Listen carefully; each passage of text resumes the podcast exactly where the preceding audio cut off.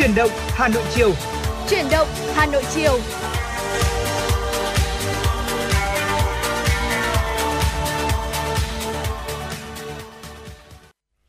Quý vị thính giả đang đến với khung giờ phát sóng của chương trình Chuyển động Hà Nội chiều, được phát sóng trên làn sóng FM 96 MHz của Đài Phát thanh và Truyền hình Hà Nội.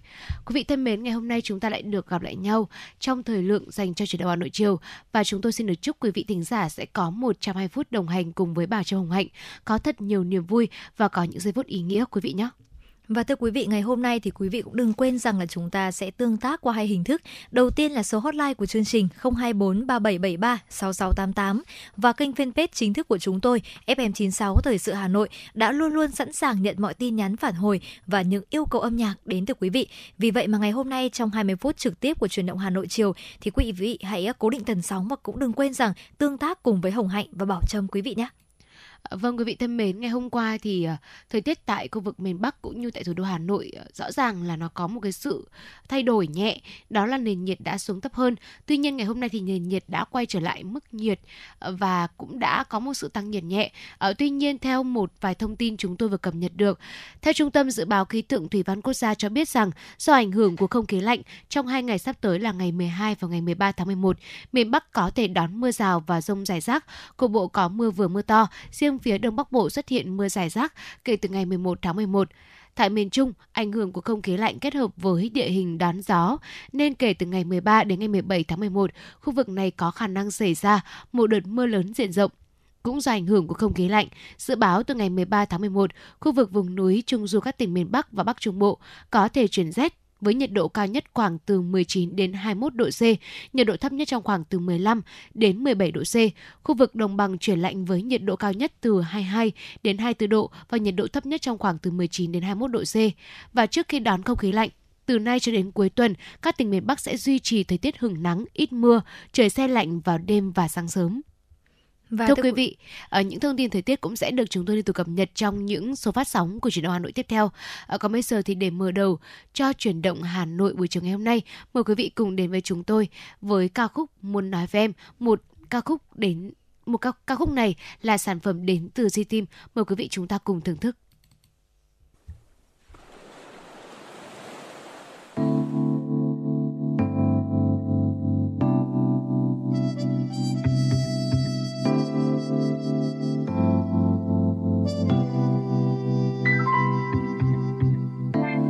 Đêm buông xuống mình tôi ngồi uống cạn ly rượu cay để tâm hồn vơi bớt đi những ưu phiền. Tự hỏi ngày mai bình minh sẽ lên có làm tôi hết cô đơn. Từng giây, từng phút trôi qua, tôi cứ nhớ một người giờ không còn nhớ tôi. Lòng tư vấn, hạnh phúc giản đơn với chẳng là điều gì quá xa vời. Nếu nước mắt trôi đi bao nhiêu, thương ngày cũ mãi xa, anh sẽ không khóc để cô giữ lấy những ân tình của chúng ta. Dù bỏ không vô vọng cúi đầu lên tay trong ai mới say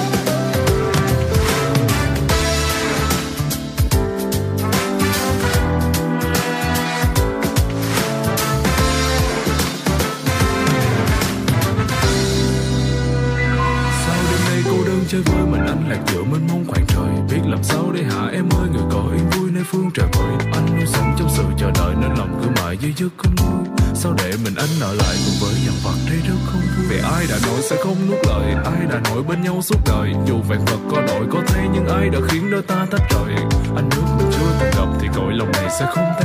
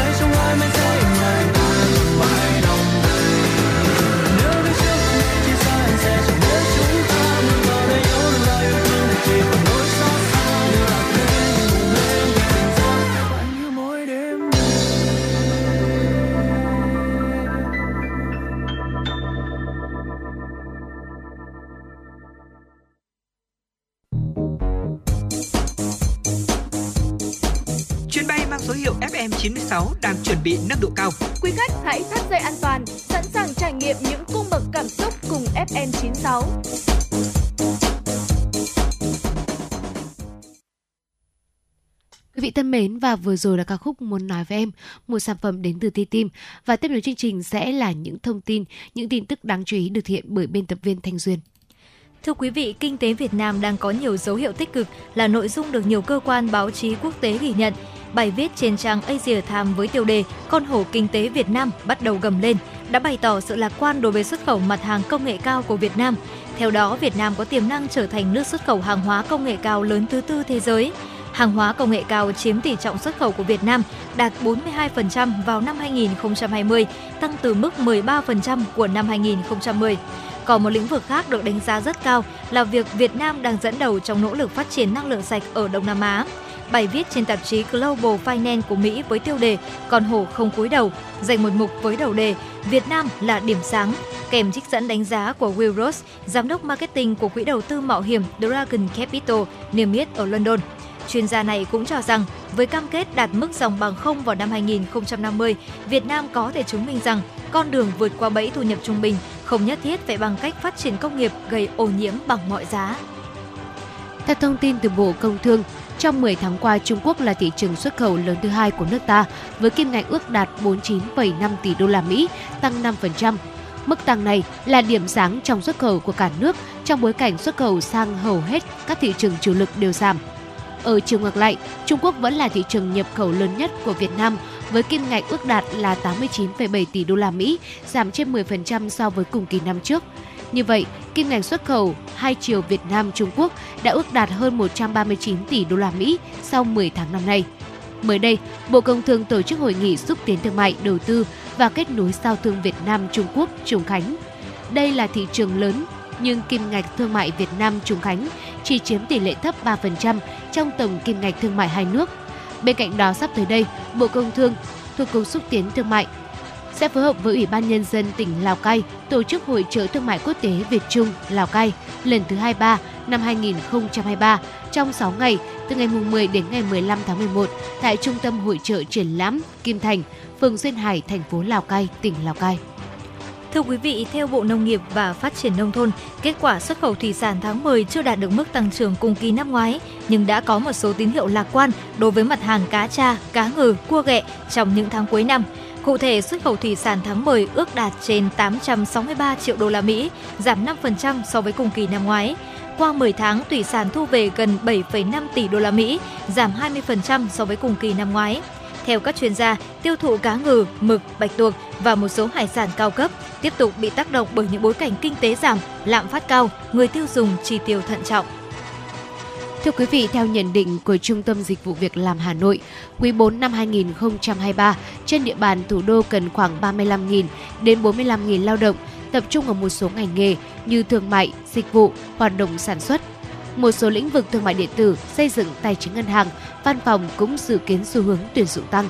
Ngoài ra, các doanh nghiệp đang dần thực hiện chuyển đổi số, chuyển đổi công nghệ để phát triển, mở rộng, nên nhóm công nghệ thông tin vẫn có nhu cầu tuyển dụng tương đối tốt. Đặc biệt từ nay đến cuối năm là thời điểm diễn ra nhiều ngày lễ lớn, doanh nghiệp đẩy mạnh hoạt động sản xuất kinh doanh để kịp tiến độ các đơn hàng. Vì vậy, sẽ tác động tích cực đến xu hướng tuyển dụng, nhất là các vị trí việc làm bán thời gian. Tuy nhiên, lãnh đạo Trung tâm Dịch vụ Việc làm Hà Nội cho rằng, để tăng khả năng, lợi thế cạnh tranh, thích ứng linh hoạt với những khó khăn, áp lực của thị trường và kỳ vọng của khách hàng, doanh nghiệp sẽ đòi hỏi cao hơn về năng lực, trình độ chuyên môn kỹ thuật nên nhóm lao động có trình độ từ đại học trở lên sẽ tăng. Thưa quý vị, ngày 8 tháng 11, Trung tâm An ninh Cảng hàng không quốc tế Đà Nẵng cho biết vừa phối hợp Cảng vụ Hàng không miền Trung xử lý hai hành khách vi phạm quy định về an ninh an toàn hàng không. Trước đó, tối ngày 7 tháng 11, trực an ninh sân đỗ tàu bay tại bến đỗ số 27 sân bay Đà Nẵng nhận được yêu cầu hỗ trợ từ tiếp viên chuyến bay VN186 có hai hành viên tung tin mang súng lên tàu bay. Chuyến bay VN186 chặng bay DAD đến HAN dự kiến khởi hành lúc 19 giờ ngày 7 tháng 11. Tuy nhiên, cơ trưởng phải ra quyết định từ chối vận chuyển sau sự việc.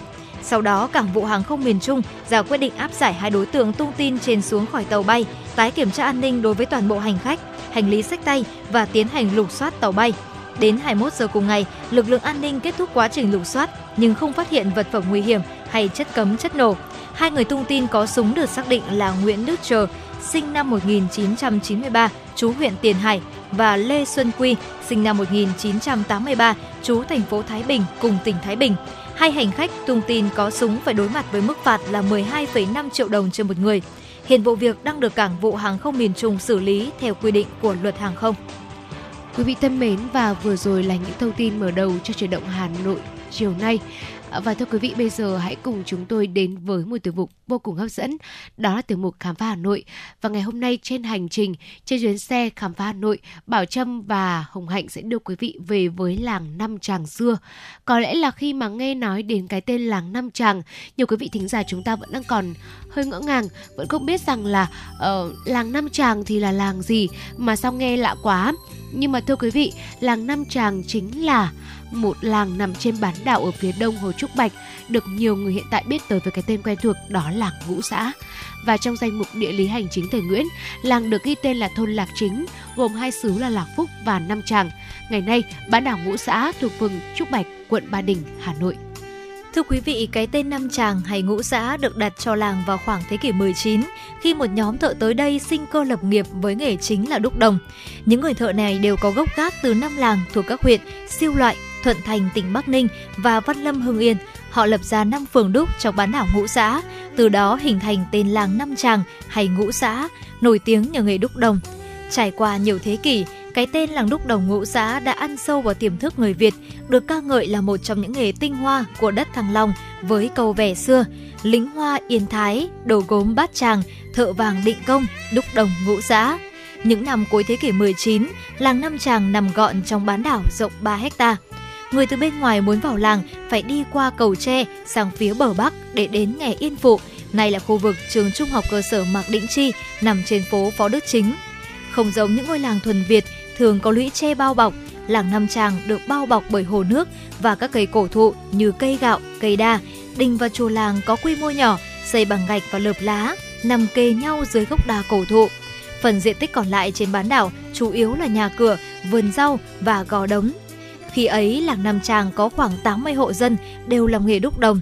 Làng được chia làm 3 giáp, giáp thượng, giáp hạ, giáp nam và có nhiều xóm như xóm trên, xóm dưới, xóm miếu hay xóm gốc gạo. Mỗi xóm đều có xưởng đúc nhỏ, cả làng có khoảng 20 xưởng đúc, chủ yếu do các gia đình khá giả xây và thuê nhân công là người trong làng. Người dân nơi đây không có nghề gì khác ngoài nghề đúc đồng, phụ nữ còn có thêm nghề đi rong mua đồng nát, chủ yếu là thu mua đồng nát để làm nguyên liệu sản xuất. Nghề đúc đồng ở làng Năm Tràng được giữ gìn theo hình thức cha truyền con nối. Bố mẹ con cái anh em trong nhà cùng làm. Ngoài ra còn có một số người trong làng đến học việc. Mỗi lò chỉ có khoảng từ 5 đến 7 người làm. Xưởng đúc chỉ cần một gian nhà rộng với chiếc lò nấu đồng gồm 2 tầng. Tầng trên là để nướng khuôn, tầng dưới là để nấu đồng. Nguyên liệu sử dụng gồm than sống, than đầu màu, do các lái thuyền xưa đưa từ miền ngược về bán cùng với đồng vụn, mua ở phố hàng đồng và do phụ nữ đi thu mua đồng nát về. Sản phẩm của làng thường có kích thước nhỏ như là lư hương, hạc, đỉnh, cây nến, ống nhổ, chậu thau. Ngoài ra các phường đúc trong làng cũng nhận làm tượng, chuông đồng cho các đình chùa. Việc này là do thợ lành nghề đảm nhận. Sản phẩm của làng Nam Tràng khi ấy rất nổi tiếng, được nhiều gia đình cá giả Hà Nội ưa chuộng bởi sự tinh tế trong từng chi tiết, thanh thoát trong kiểu dáng và phản ánh tay nghề khéo léo cùng óc thẩm mỹ của những người thợ vốn có gốc gác từ những làng nghề đúc đồng nổi tiếng ở Bắc Ninh, ở Hưng Yên. Nhờ thế mà nhiều gia đình ở làng Nam Tràng trở nên giàu có. Đến khoảng năm 1917, chính quyền thành phố bắt người dân dỡ nhà lá để xây nhà gạch lợp ngói. Đường phố cũng được tôn cao mở rộng, nhà cửa mọc lên sầm uất, hồ ao được san lấp dần và hình thành nên con đường dẫn vào bán đảo Ngũ Xã, nối liền với phần phố cổ. Ngày nay, dấu vết của ngôi làng cổ Nam Tràng vẫn còn thấp thoáng ẩn hiện sau mái đình, mái chùa, dưới gốc đa cổ thụ, những con đường ngoằn nghèo chạy quanh làng xưa. Nghề đúc đồng đã mai một, chỉ còn hai gia đình giữ được nghề và chuyển xưởng sản xuất ra khu vực ngoài đê sông Hồng. Tuy nhiên, danh tiếng của nghề đúc đồng ngũ xã gắn với ngôi làng cổ bên bờ hồ Trúc Bạch vẫn được nhiều người nhắc đến như một phần không thể thiếu của Thăng Long Hà Nội. Thưa quý vị, diện mạo của làng Năm trà ngày nay là những ngôi nhà cao tầng, biệt thự đẹp như mơ trông ra hồ Trúc Bạch mà những người có mức thu nhập bình thường cũng không bao giờ dám nghĩ tới. Cũng là quy luật của cuộc sống khi một số người trong làng vì nhiều lý do đã bán đất đi ở nơi khác. Những người có điều kiện lại chuyển về đây để sở hữu những mảnh đất có giá trị cao. Thế nhưng cái phần hồn của làng xưa thì vẫn lẩn khuất trong những con ngõ nhỏ, mái đình cây đa và những con đường cong cong chạy theo mặt hồ, dấu tích của ngôi làng cổ. Dù làng đã lên phố từ lâu, nhưng mùa xuân năm nào, con cháu đi làm ăn xa vẫn trở về dự hội làng từ ngày 15 đến 17 tháng riêng, xem gà trọi đấu cờ. Đặc biệt cuối năm 2022, khu phố ẩm thực đêm kết hợp với đi bộ đào ngọc ngũ xã đi vào hoạt động đã mang đến cho làng năm tràng xưa, ngũ xã này một sức sống mới. Lần đầu tiên người dân và chính quyền đã tổ chức hội nghị ẩm thực với những mầm cỗ từ truyền thống tới hiện đại, với những món ăn ngon, trình bày đẹp mắt của những người con của làng và những người mới nhập cư kính cẩn dâng lên thánh. Không chỉ là những mâm cỗ truyền thống của người Việt, các nhà hàng và người dân nơi đây còn mang tới cuộc thi những món ăn mang thương hiệu ngũ xã như phở cuốn, phở chiên phồng được du khách trong và ngoài nước biết tới. Nhờ sự phát triển của phở cuốn trong nhiều thập niên, làng Nam Tràng này đã có hẳn một khu phố ẩm thực đêm kết hợp với đi bộ đào ngọc phũ xã để người dân Hà Nội và du khách có thêm nơi vui chơi giải trí, thưởng thức ẩm thực và từ đó khuyến khích du lịch và kinh tế phát triển. Quý vị thân mến và vừa rồi chúng tôi vừa chia sẻ đến quý vị trong tiểu mục khám phá Hà Nội. Chúng ta đã cùng khám phá ngôi làng năm tràng xưa mà ngày nay chính là ngũ xã. Ờ, thưa quý vị nhắc đến ngũ xã thì có lẽ là chúng ta sẽ nhớ nhiều hơn ờ, đến món phở cuốn đúng không ạ phở cuốn phở trên hồng rất là nổi tiếng tại đây Ờ, tuy nhiên thì uh, làng ngũ xã khi xưa còn nổi tiếng với nghề đúc đồng hay còn được biết đến với một cái tên rất là quen thuộc đó chính là làng năm tràng xưa À, thưa quý vị cùng uh, nhắc qua một chút về uh, con phố ngũ xã quý vị nhé. Uh, nhắc đến ngũ xã thì có lẽ rằng là chúng ta sẽ nhớ nhiều đến phở cuốn hưng bền nhớ đến những món phở cuốn rồi làm nhớ đến những con món phở trên phòng rất là nổi tiếng ờ, và trong những số truyền động Hà Nội trước đây thì chúng tôi cũng đã chia sẻ đến quý vị ờ, về những món phở cuốn, phở trên phòng rồi ờ, và nếu như quý vị chúng ta có những cái kỷ niệm hoặc có những câu chuyện hấp dẫn về ngôi làng năm tràng xưa hay là làng ngũ xã hiện đại hay là khu vực ngũ xã hiện tại thì cũng có thể chia sẻ đến chúng tôi có like của chương trình 0243773 6688 hoặc là trang fanpage FM96 Thời sự Hà Nội quý vị nhé. À, còn bây giờ thì có lẽ là chúng ta sẽ cùng nhau tạm gác lại tiểu mục khám phá Hà Nội ngày hôm nay tại đây và cùng chúng tôi đến với không gian âm nhạc. Mời quý vị cùng lắng nghe giọng hát của nữ ca sĩ Thùy Chi à, với một sáng tác đến từ nhạc sĩ Nguyễn Duy Hùng, ca khúc có tựa đề Thành Thị.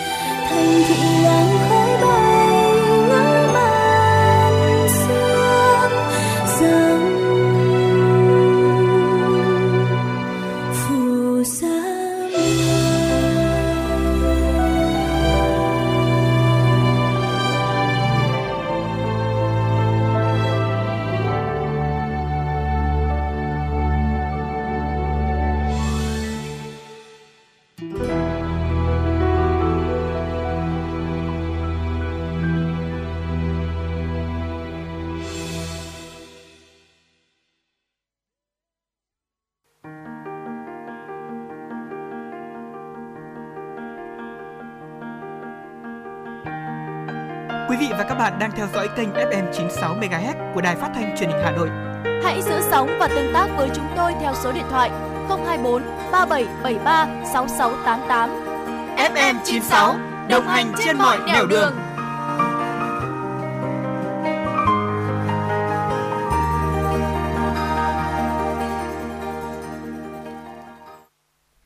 Quý vị thân mến và cùng quay trở lại với chuyện đồng Hà Nội chiều nay. Mời quý vị cùng chúng tôi cập nhật những thông tin đáng chú ý sau. Thưa quý vị, năm học 2023-2024 là năm thứ tư giáo dục tiểu học trên cả nước triển khai chương trình giáo dục phổ thông năm 2018, tức là chương trình mới đang được áp dụng với học sinh các lớp 1, 2, 3 và 4.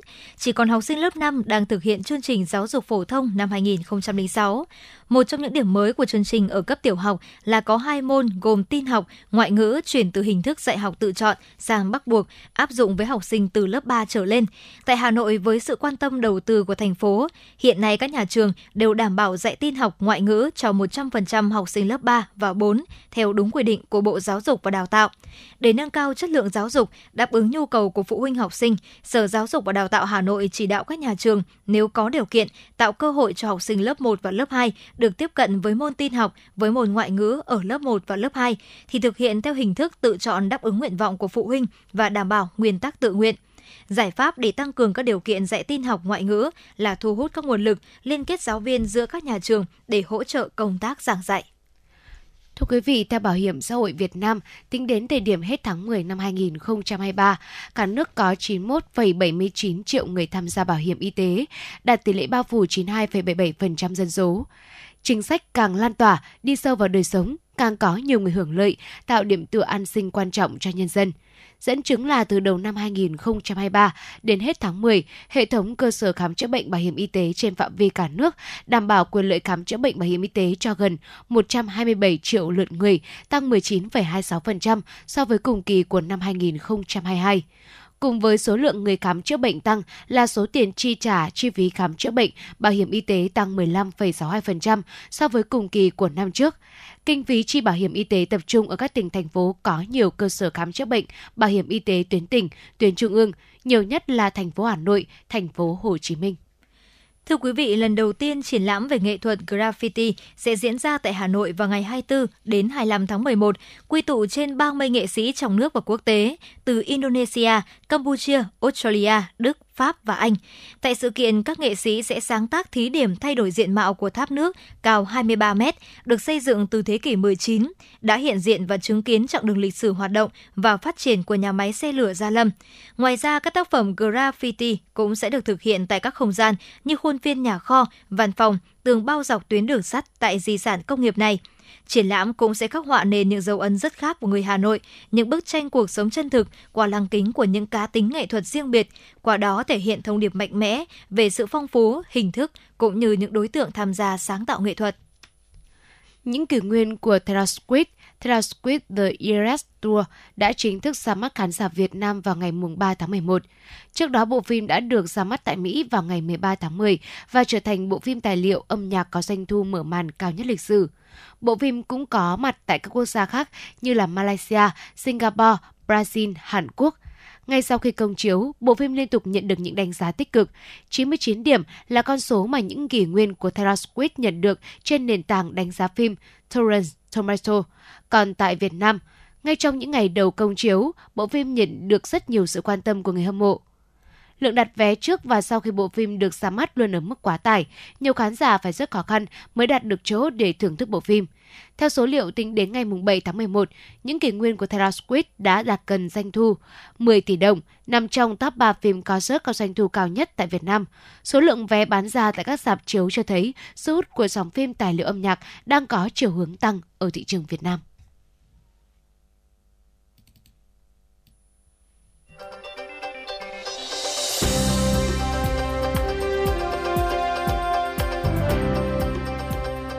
Bản hùng ca đã ghi tạc vào lịch sử như Tiến quân ca, Trường ca sông Lô, ca ngợi Hồ Chủ tịch.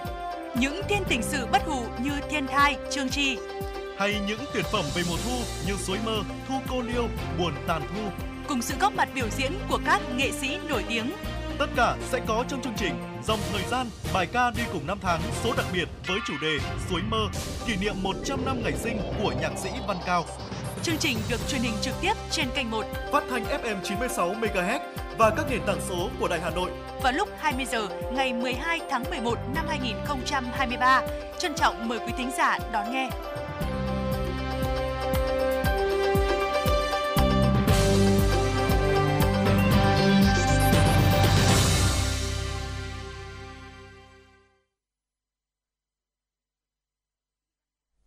Quý vị thân mến và cùng tiếp tục chuyển động Hà Nội chiều nay với tiểu mục Sống khỏe cùng FM96. À, thưa quý vị, có những cái thói quen chăm sóc tóc thường ngày tưởng chừng như vô hại nhưng lại có thể khiến tóc yếu, dễ gây rụng hoặc là nhanh bết. Và dưới đây là 6 sai lầm phổ biến cần tránh để giúp quý vị chúng ta có được một mái tóc bóng khỏe. Và những sai lầm thường gặp trong chăm sóc tóc cũng chính là chủ đề mà chúng tôi muốn gửi đến quý vị trong số phát sóng lần này của Sống khỏe của FM96 trong chuyển động Hà Nội chiều. Thưa quý vị, một trong số những cái điều mà khiến cho mái tóc của chúng ta dễ gãy rụng này, nhanh bết đó chính là gội đầu bằng nước nóng, khiến tóc rụng nhiều và khô thưa quý vị. Nhiều người thì sẽ có thói quen là gội đầu bằng nước nóng vì xem đó như là một liệu pháp giúp giải tỏa căng thẳng. Và thực sự là trong cái mùa thời tiết lạnh như thời điểm hiện tại thì chắc chắn là chúng ta cũng sẽ thường có một thói quen đó chính là gội đầu bằng nước nóng đúng không ạ? Tuy nhiên thì nhiệt độ cao sẽ khiến da đầu và tóc dễ bị khô sơ và rụng tóc. Thói quen này thì cũng khiến tóc nhanh bết, nhiều gầu. Chính vì vậy mà chúng ta chỉ nên gội đầu với nước ấm để giúp làm sạch và không gây hư hại cho mái tóc thưa quý vị. Một cái thói quen thứ hai đó là không xả sạch tóc sau khi gội. Xả tóc không kỹ cũng là một trong những sai lầm thường gặp của nhiều người khi mà gội đầu, gây kích ứng da đầu, thu hút nhiều bụi bẩn và dầu thừa hơn. Không còn bọt xà phòng không đồng nghĩa với việc là tóc của chúng ta đã hoàn toàn sạch. Quý vị chúng ta có thể gội đầu bằng nước ấm, sau đó là dùng nước mát cho lần xả cuối cùng quý vị nhé. Và tiếp đến đó chính là gội đầu quá thường xuyên. Thật ra là việc gội đầu mỗi ngày thì ờ, sẽ là một cái cách để chúng ta có thể giữ mái tóc lúc nào cũng bồng bềnh và cũng rất là đẹp, đúng không ạ? Nhưng mà gội đầu mỗi ngày thì chắc chắn không phải là một thói quen tốt cho mái tóc của chúng ta. Việc này sẽ loại bỏ lớp dầu tự nhiên bảo vệ da đầu và lớp dầu này giúp cho tóc khỏe và bóng.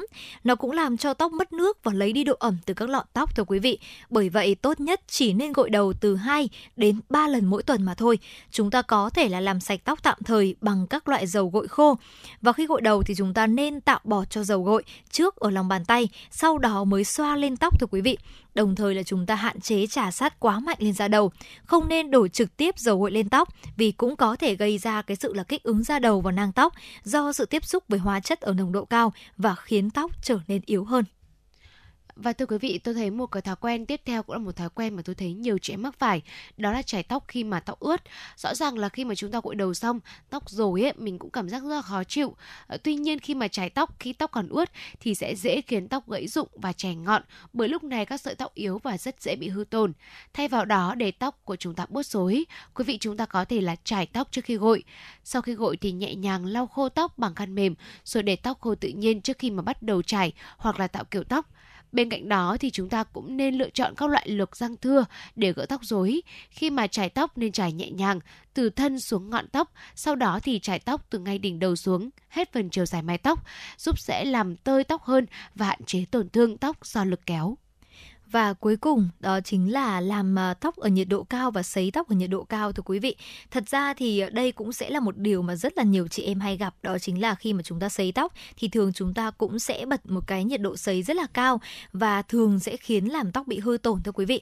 Đặc biệt là với những cái loại máy tạo kiểu tóc nói chung nữa. Và nếu mà chúng ta không sử dụng những cái cách đúng cách này hoặc là chúng ta không sử dụng dầu dưỡng tóc thì rất là khiến uh, tóc dễ dàng bị hư tổn hơn. Chính bởi vậy mà chúng ta nên sử dụng dầu dưỡng tóc để giúp tạo một cái hàng rào bảo vệ uh, trước khi chúng ta sử dụng bất kỳ một cái công cụ làm tóc nào. Và trong khi sấy tóc thì chúng ta cũng nên để máy sấy cách tóc khoảng 15 cm và di chuyển luân phiên. Ngoài ra thì nếu mà chúng ta sử dụng các loại máy tạo kiểu tóc như là máy uốn này và máy duỗi thì hãy điều chỉnh sao cho có mức nhiệt phù hợp bởi nhiệt độ quá cao thì sẽ khiến tóc bị gãy rụng và khô sơ. Một cái thói quen nữa, đây là một thói quen mà cá nhân Bảo Trâm cũng là người mắc phải, đó là buộc hoặc là búi tóc quá chặt. Các kiểu tóc búi cao hoặc là buộc đuôi ngựa sẽ gây căng tức quá mức cho các nang tóc. Vì vậy mà chúng ta không nên là lạm dụng cách tạo kiểu này quá thường xuyên. Nghiên cứu khoa học đã chứng minh những kiểu tóc kéo ra đầu có thể gây ra chứng rụng tóc do lực kéo mạnh, gây ảnh hưởng đến nang tóc vĩnh viễn và khiến tóc của chúng ta không thể mọc lại được. Sau đó thì nên áp dụng những cách tạo kiểu thoải mái nhất như là chúng ta có thể sử dụng dây thun mềm hoặc là kẹp tóc để giữ cố định mái tóc khi mà cần. À, thưa quý vị, rõ ràng rồi, tóc thì ờ, là một cái bộ phận ờ, không thể thiếu trên cơ thể của chúng ta và ông bà ta cũng nói rằng là hàm răng mái tóc là góc con người. Khi mà nhìn vào hàm răng mái tóc, nó không chỉ là những những cái đặc điểm mà chúng ta đánh giá về nét đẹp của một người con gái hoặc thậm chí là của một người con trai đâu ạ mà đó còn thể hiện qua đó qua hàm răng mái tóc còn thể hiện được rằng người này có chăm sóc yêu thương bản thân đến mức nào vì vậy nên là Quý vị ơi, hãy chúng ta hãy luôn sẵn sàng yêu thương mình nhé. Hãy luôn sẵn sàng chăm sóc mái tóc của mình và chăm sóc mái tóc thật tốt, khỏe mạnh, khỏe đẹp. Ờ, tóc đẹp này cũng là một cách để gây ấn tượng mọi người xung quanh và điều tuyệt vời nhất đó là một cái cách thể hiện rằng mình rất là yêu quý, yêu thương bản thân của mình. Ờ, còn trước khi đến với một nội dung tiếp theo đó là làm thế nào để tóc khỏe đẹp tự nhiên, chúng tôi xin mời quý vị hãy cùng thư giãn ít phút với không gian âm nhạc của em 96. Chúng tôi vừa nhận được yêu cầu âm nhạc đến từ vị thính giả có đuôi số là 681 uh, ờ, có yêu cầu ca khúc ngắm hoa lệ rơi, một sáng tác đến từ uh, tác giả À, xin lỗi quý vị, đây là một sáng tác đến từ tác giả Duy Cường qua phần thể hiện của ca sĩ Châu Khải Phong. Và ngay sau ca khúc này chúng tôi cũng sẽ quay trở lại và tiếp tục chia sẻ đồng hành cùng quý vị trong tiểu mục Sống Khỏe cùng FM 96. mươi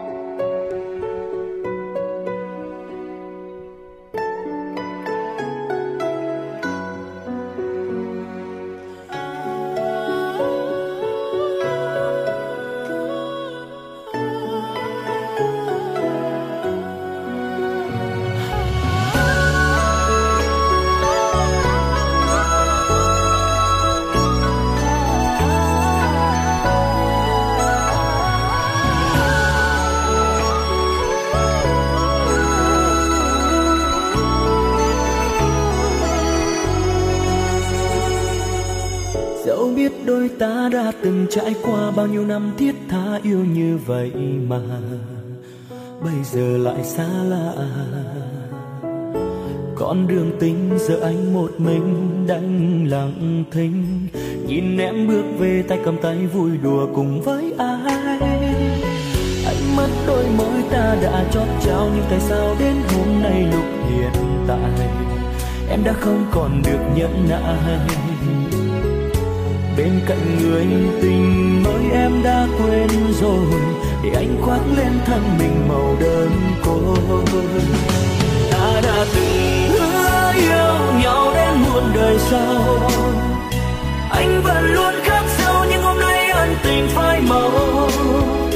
Còn gì nữa đâu và đành buông lời những câu. Ta phải xa rời nhau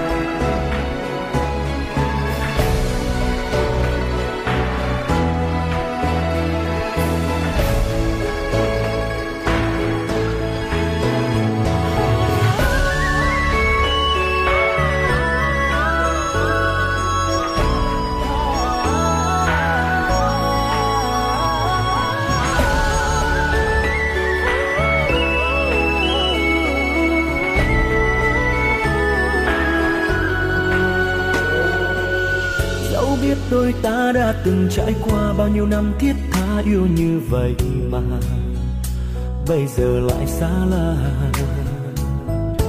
Con đường tình giờ anh một mình đánh lặng thinh, nhìn em bước về tay cầm tay vui đùa cùng với ai.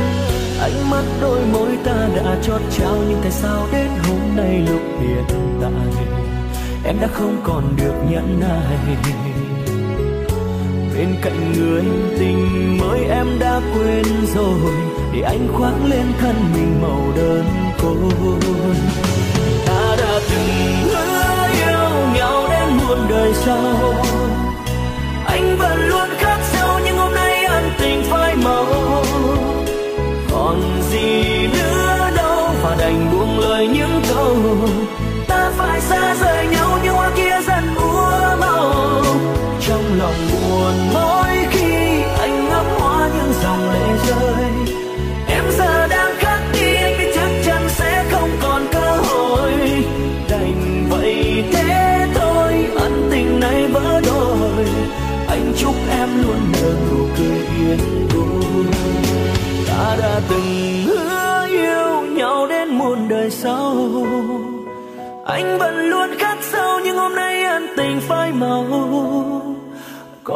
gì nữa đâu, và đành buông lời những câu, ta phải xa rời nhau như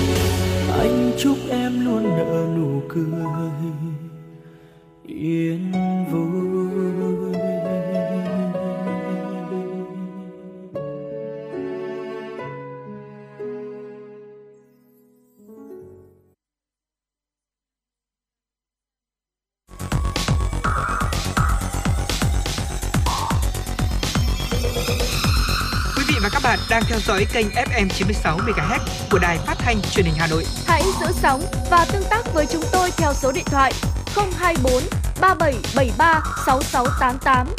FM 96 đồng hành trên mọi nẻo đường. Quý vị thân mến và cùng tiếp tục với tiểu mục Sống khỏe cùng em 96. Thưa quý vị, làm thế nào để tóc khỏe đẹp tự nhiên? Đây có lẽ là một cái câu hỏi mà được rất nhiều người quan tâm hiện tại. à, vậy thì làm thế nào đây ạ? Hãy cùng chúng tôi đi tìm câu trả lời ngay sau đây quý vị nhé. Đầu tiên thì để chúng ta có một mái tóc khỏe đẹp tự nhiên thì sẽ cần phải có những cái dưỡng chất từ bên trong đúng không ạ? Và dưỡng chất này sẽ được cung cấp từ chế độ ăn uống hàng ngày của chúng ta. Để tóc phát triển khỏe mạnh thì cơ thể sẽ cần được cung cấp đầy đủ các chất dinh dưỡng. Vì vậy mà chúng ta cũng nên ăn những thực phẩm giàu protein này, chất béo, chất sắt, kẽm và vitamin để đảm bảo tóc được nuôi dưỡng khỏe mạnh. Ở đầu tiên đó chính là protein và chất béo, hai chất rất là quan trọng để tạo nên cái độ chắc khỏe và bóng mượt cho mái tóc của chúng ta. Những cái thành phần hoặc là những cái thực phẩm có chứa nhiều protein và chất béo bao gồm có thịt gà này, cá, trứng, đậu nành và những loại hạt có thể làm tăng cường protein cho cơ thể, kích thích sản xuất keratin, một thành phần rất là quan trọng cho tóc và móng. Tiếp theo đó chính là sắt. Quý vị có thể hấp thụ sắt từ hai nguồn động vật và thực vật bao gồm thịt nạc và các loại đậu. Bên cạnh đó thì kẽm, vitamin C, biotin và vitamin B cũng sẽ là những thành phần vô cùng quan trọng. Kẽm thì chúng ta cũng có thể ăn ở trong những cái ờ, thực phẩm như là hàu này, thịt bò, bí đỏ và bột ca cao. Bên cạnh đó vitamin C thì cũng sẽ là một trong số những chất để kích thích sản sinh collagen cần thiết cho sự khỏe mạnh của tóc và làn da. À, quý vị có thể tìm thấy vitamin C ở trong các loại thực phẩm trái cây có múi, bông cải xanh và cái bó xôi. Và tiếp theo đó chính là biotin. Có thể là khi mà chúng ta tìm hiểu về những cái sản phẩm về tóc thì chúng ta sẽ rất là hay thấy rằng là có chứa biotin để giúp tóc chắc khỏe hoặc là để giúp chúng ta là sẽ có tóc bóng mượt hơn thì chất biotin này sẽ có rất nhiều ở trong cá, trứng, các loại hạt, trái cây và rau xanh để giúp mái tóc của chúng ta khỏe mạnh và cuối cùng chính là vitamin B. À, với tất cả các loại vitamin B thì sẽ rất là cần thiết cho sự phát triển của tóc thưa quý vị. Nguồn cung cấp vitamin B thì được tìm thấy ở trong carbon hydrate như là gạo nâu, ngũ cốc hoặc là các loại thực phẩm cá hồi, rau lá xanh đậm và rong biển. Ngoài ra thì uống quá nhiều rượu cũng sẽ là một trong những thủ phạm để khiến mái tóc của chúng ta kém khỏe mạnh hơn. Vì vậy mà quý vị cũng lưu ý rằng là chúng ta nên hạn chế uống rượu và những chất kích thích khác để bảo vệ tóc và chính sức khỏe của chúng ta quý vị nhé. Và thưa quý vị, à, để chăm sóc tóc một cách đúng cách, hãy sử dụng dầu gội đầu phù hợp với mái tóc của chúng ta quý vị nhé. À, quý vị cùng chúng ta cũng có thể là kết hợp massage xa đầu trong khi gội để có thể thúc đẩy sự phát triển của tóc. Việc này thì không chỉ giúp mình cảm giác thư giãn hơn đâu ạ, mà còn có tác dụng tăng cường lưu thông máu đến nang tóc. Bên cạnh đó thì cũng hãy chú ý đến cái câu chuyện là mất cân bằng nội tiết tố bởi vì mất cân bằng nội tiết tố cũng là một nguyên nhân gây rụng tóc. Sự mất cân bằng nội tiết có thể do căng thẳng kéo dài và thiếu ngủ. Do đó, để đảm bảo sức khỏe, chúng ta nên dành thời gian thư giãn sau mỗi ngày làm việc, đồng thời duy trì một thói quen là ngủ đủ giấc và ngủ đúng giờ. Bên cạnh đó thì còn có những cách để bảo vệ tóc khác nhau như là à, chẳng may quý vị chúng ta uh, thi thoảng chúng ta có thể gọi là mình sấy tóc ở nhiệt độ quá cao hoặc là đến với những cái dịp lễ Tết chẳng hạn mình cần tạo kiểu uốn ép nhuộm thì rõ ràng rồi những cái tác động từ nhiệt đến từ máy hóa chất có thể gây hại cho tóc. Vì vậy chúng ta không nên làm tóc quá nhiều và quá thường xuyên.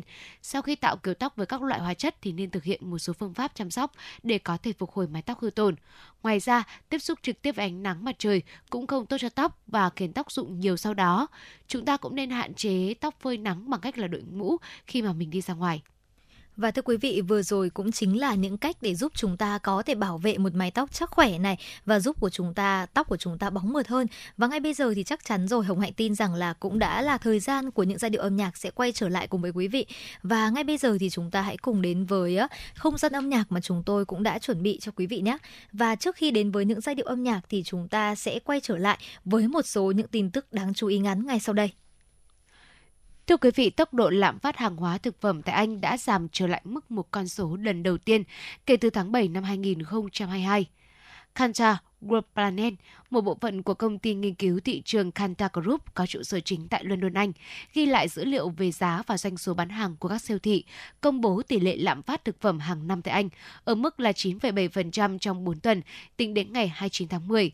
Theo Kantar Group Planet, sự sụt giảm tỷ lệ lạm phát thực phẩm của London từ mức là 14% được ghi nhận trong 4 tuần trước đó, vẫn chủ yếu là do giảm giá khi các chuỗi cửa hàng tìm cách duy trì và củng cố lượng khách hàng trung thành trước mùa bán hàng quan trọng vào dịp Giáng sinh. Báo cáo chỉ ra sự đóng góp hạn chế ở những cửa hàng, siêu thị chỉ vì có bơ, mì ống và sữa là những mặt hàng ngày càng có giá thấp hơn một năm trước.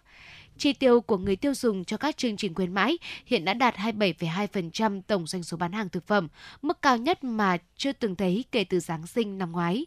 Đây là một sự thay đổi lớn kể từ tháng 10 năm 2022 khi con số này chưa đến 25%. Thưa quý vị, một báo cáo mới của các nhà nghiên cứu tại phòng thí nghiệm nghiên cứu AID Data thuộc Đại học William and Mary của Mỹ cho thấy Trung Quốc, nền kinh tế lớn thứ hai thế giới, hiện đang đảm nhận vai trò nhà thu hồi nợ quốc tế, kiềm nhà tài trợ song phương cho các dự án cơ sở hạ tầng lớn. Các nhà kinh tế học ước tính rằng khoản vay chính phủ Trung Quốc dành cho các nước thu nhập thấp thường có lãi suất 2%, trong khi đó các khoản vay ưu đãi của Ngân hàng Thế giới thường có lãi suất là 1,54%. Tòa án tối cao Ấn Độ đã yêu cầu chính quyền các bang xung quanh thủ đô New Delhi ngăn chặn nông dân đốt tàn dư cây trồng do lượng khói bụi trong không khí đã lên đến mức nguy hiểm. Tòa án đã ban hành các lệnh tương tự trong những năm qua, nhưng hiệu lực hạn chế vì chính quyền tiểu bang báo cáo không có khả năng kiểm soát việc đốt rừng mặc dù đã tiến hành xử phạt và đôi khi do sự chống đối của nông dân đối với chính quyền địa phương. New Delhi đã ngừng các hoạt động xây dựng tại địa phương, đóng cửa các trường tiểu học cho đến ngày mùng 10 tháng 11 và sẽ áp đặt các hạn chế sử dụng phương tiện vào tuần tới để chống ô nhiễm, đồng thời cũng mong muốn các bang lân cận kiểm soát việc đốt tàn dư cây trồng. Tính đến chiều mùng 7 tháng 11, chỉ số chất lượng không khí theo thời gian thực ở mức là 306, một mức được tập đoàn iQuick Air của Thụy Sĩ xếp vào loại nguy hiểm. Thưa quý vị, kể từ mùa xuân năm sau, tất cả các tàu cao tốc Shinkansen tại Nhật Bản sẽ là những chuyến tàu không khói thuốc. Quyết định được đưa ra từ nhà điều hành các tuyến tàu cao tốc tại quốc gia này, công ty đường sắt Trung tâm Nhật Bản, công ty đường sắt Tây Nhật Bản và công ty đường sắt Kyushu đã quyết định bỏ vòng hút thuốc trên các tàu cao tốc nhằm khuyến khích từ bỏ thuốc lá, quan tâm tới sức khỏe nhiều hơn. Hiện các tàu cao tốc hàng đầu dòng N700 được trang bị 3 phòng hút thuốc trên tàu 16 toa và 2 phòng trên tàu 8 toa. Mỗi phòng hút thuốc đều được trang bị hệ thống thông gió và khử mùi. Trước đó, nhiều nhà điều hành đường sắt cũng đã bỏ ghế hút thuốc trên các tuyến cao tốc kể từ năm 2007 hoặc cấm hút thuốc kể từ khi mới đưa vào khai thác một dự án mới kết hợp nghệ thuật và khoa học để cho thấy bộ não của chúng ta được kích thích như thế nào khi nhìn thấy một bức tranh đẹp mới đây đã được ra mắt. Những người ghé thăm một phòng trưng bày ở London, Anh có thể dùng thử công nghệ này và xem sóng não của chính họ trong thời gian thực khi họ chiêm ngưỡng các tác phẩm của một số họa sĩ nổi tiếng nhất thế giới. Những người xem tranh chỉ cần đeo thiết bị truyền các tín hiệu điện nhỏ từ não của người xem thành hình ảnh trực quan theo thời gian thực. Nhà tổ chức hy vọng rằng bằng cách nêu bật tác động tích cực của việc xem nghệ thuật đối với tâm lý và sức khỏe của chúng ta sẽ khuyến khích nhiều người đến thăm các phòng trưng bày và bảo tàng hơn. Thưa quý vị, vừa rồi cũng chính là một số những tin tức quốc tế và ngay bây giờ chúng ta sẽ cùng đến với không gian âm nhạc của FM96.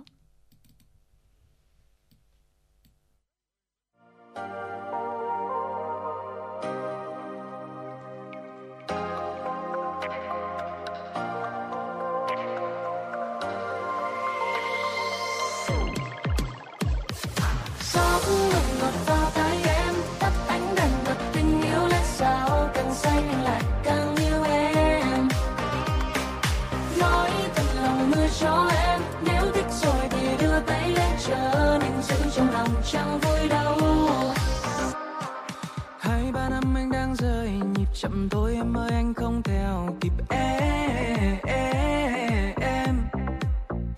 Mà em đang yêu hay đang trêu đùa vì trong tim anh chỉ có tên của em. Muốn nói với anh nhưng em e ngại. Chỉ mất mấy giây con tim lỡ sai anh rơi vào trong mơ.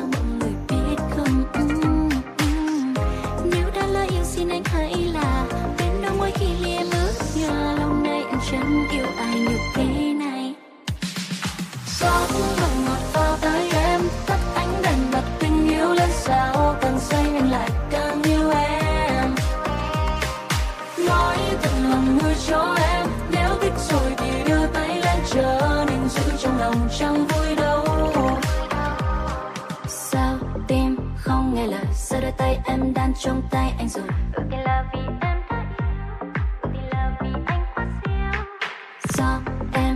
do người do say men hay do em say nụ cười. Đôi khi đành làm theo trái tim chỉ cần thức giấc cùng nhìn dòng người tên em trong những đêm mưa tuần rơi. Anh bỗng thấy cuộc đời thấy cuộc đời xanh hơn.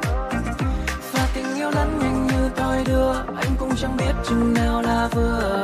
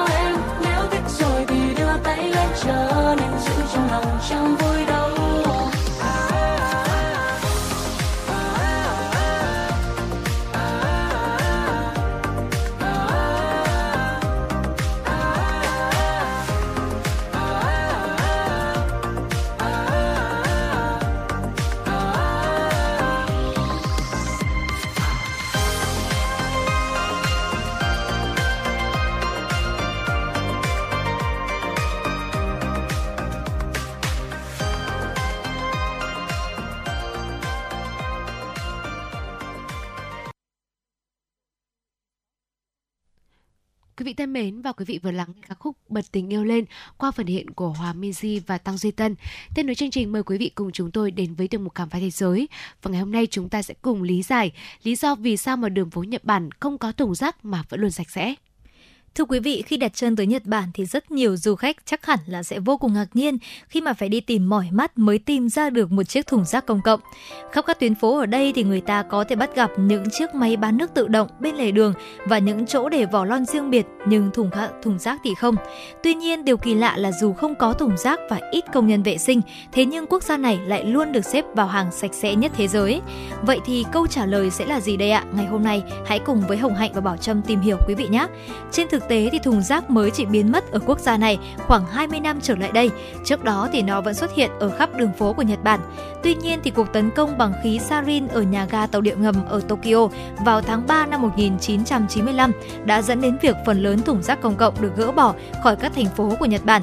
Những kẻ tấn công thuộc giáo phái Aum Shinrikyo đã dùng túi ni lông buộc trong giấy báo để tạo cơ chế phát tán khí độc không màu và không mùi. Vụ việc khiến 13 người thiệt mạng và hơn 1.000 người bị thương do tiếp xúc với độc tố hóa học. Kể từ vụ việc này, người Nhật Bản bắt đầu sợ những vật thể lạ xuất hiện ở ga tàu.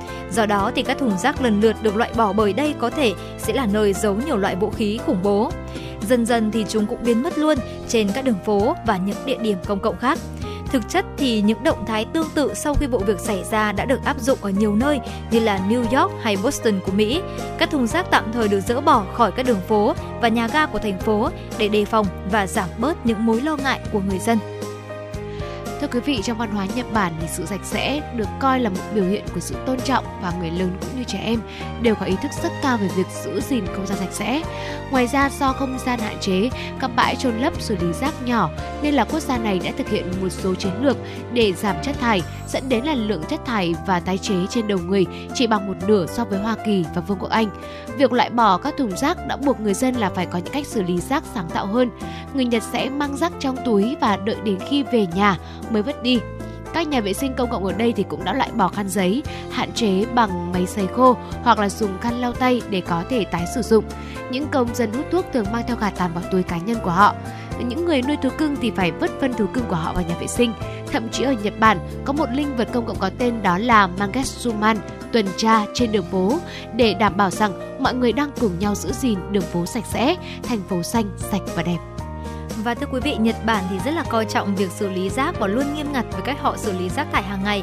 Cho nên là ừ, trong khi nhiều nơi trên thế giới thì chỉ phân loại là giấy và nhựa thì Nhật Bản sẽ phân loại rác của họ thành nhiều loại khác nhau như là chai thủy tinh, lon, chất dễ cháy, không cháy và nhựa. Bởi vì nếu không làm như vậy thì rác của họ cũng có thể là sẽ không được thu gom. Và thưa quý vị, có lẽ là nhờ những cái ý thức vô cùng là tuyệt vời của người dân Nhật Bản thì chúng ta cũng có thể thấy rằng là dù chúng ta sẽ không tìm thấy những thùng rác công cộng ở Nhật Bản nhưng mà cũng sẽ thấy rằng là đường phố của Nhật Bản lúc nào cũng rất là sạch đẹp đúng không ạ? Và đây thì cũng chính là một trong số những điều vô cùng tự hào tại đất nước Nhật Bản, xứ sở mặt trời mọc. Và thưa quý vị, vừa rồi thì cũng chính là ờ, những nội dung ờ, mà chúng tôi gửi đến quý vị trong tiểu mục khám phá thế giới. Và ngay bây giờ thì chúng ta sẽ cùng quay trở lại với không gian của FM96 với những giai điệu để giúp quý vị thính giả có thể thư giãn hơn trong buổi chiều ngày hôm nay. Và chỉ một vài phút nữa thôi thì Hồng Hạnh và Bảo Trâm sẽ quay trở lại và tiếp tục mang đến cho quý vị thính giả những tin tức hữu ích. Mời quý vị sẽ cùng lắng nghe ca khúc Em dạo này, một sản phẩm đến từ Ngọc Ben qua giọng hát của Thắng. Và ngay sau ca khúc này chúng ta cũng sẽ quay trở lại và đồng hành cùng với nhau trong khung giờ thứ hai của chuyển động Hà Nội chiều.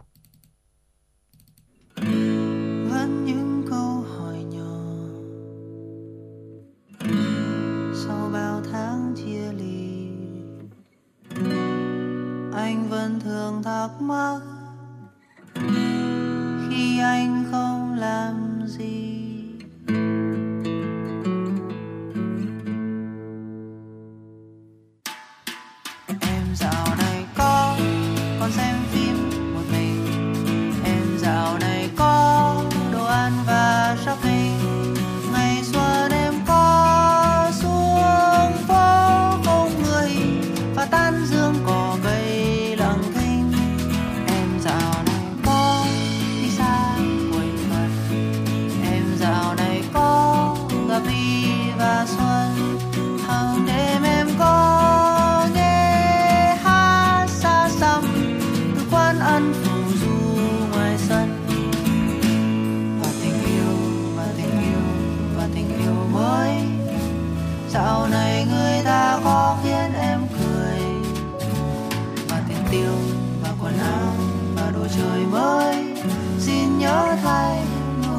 làm ta lười.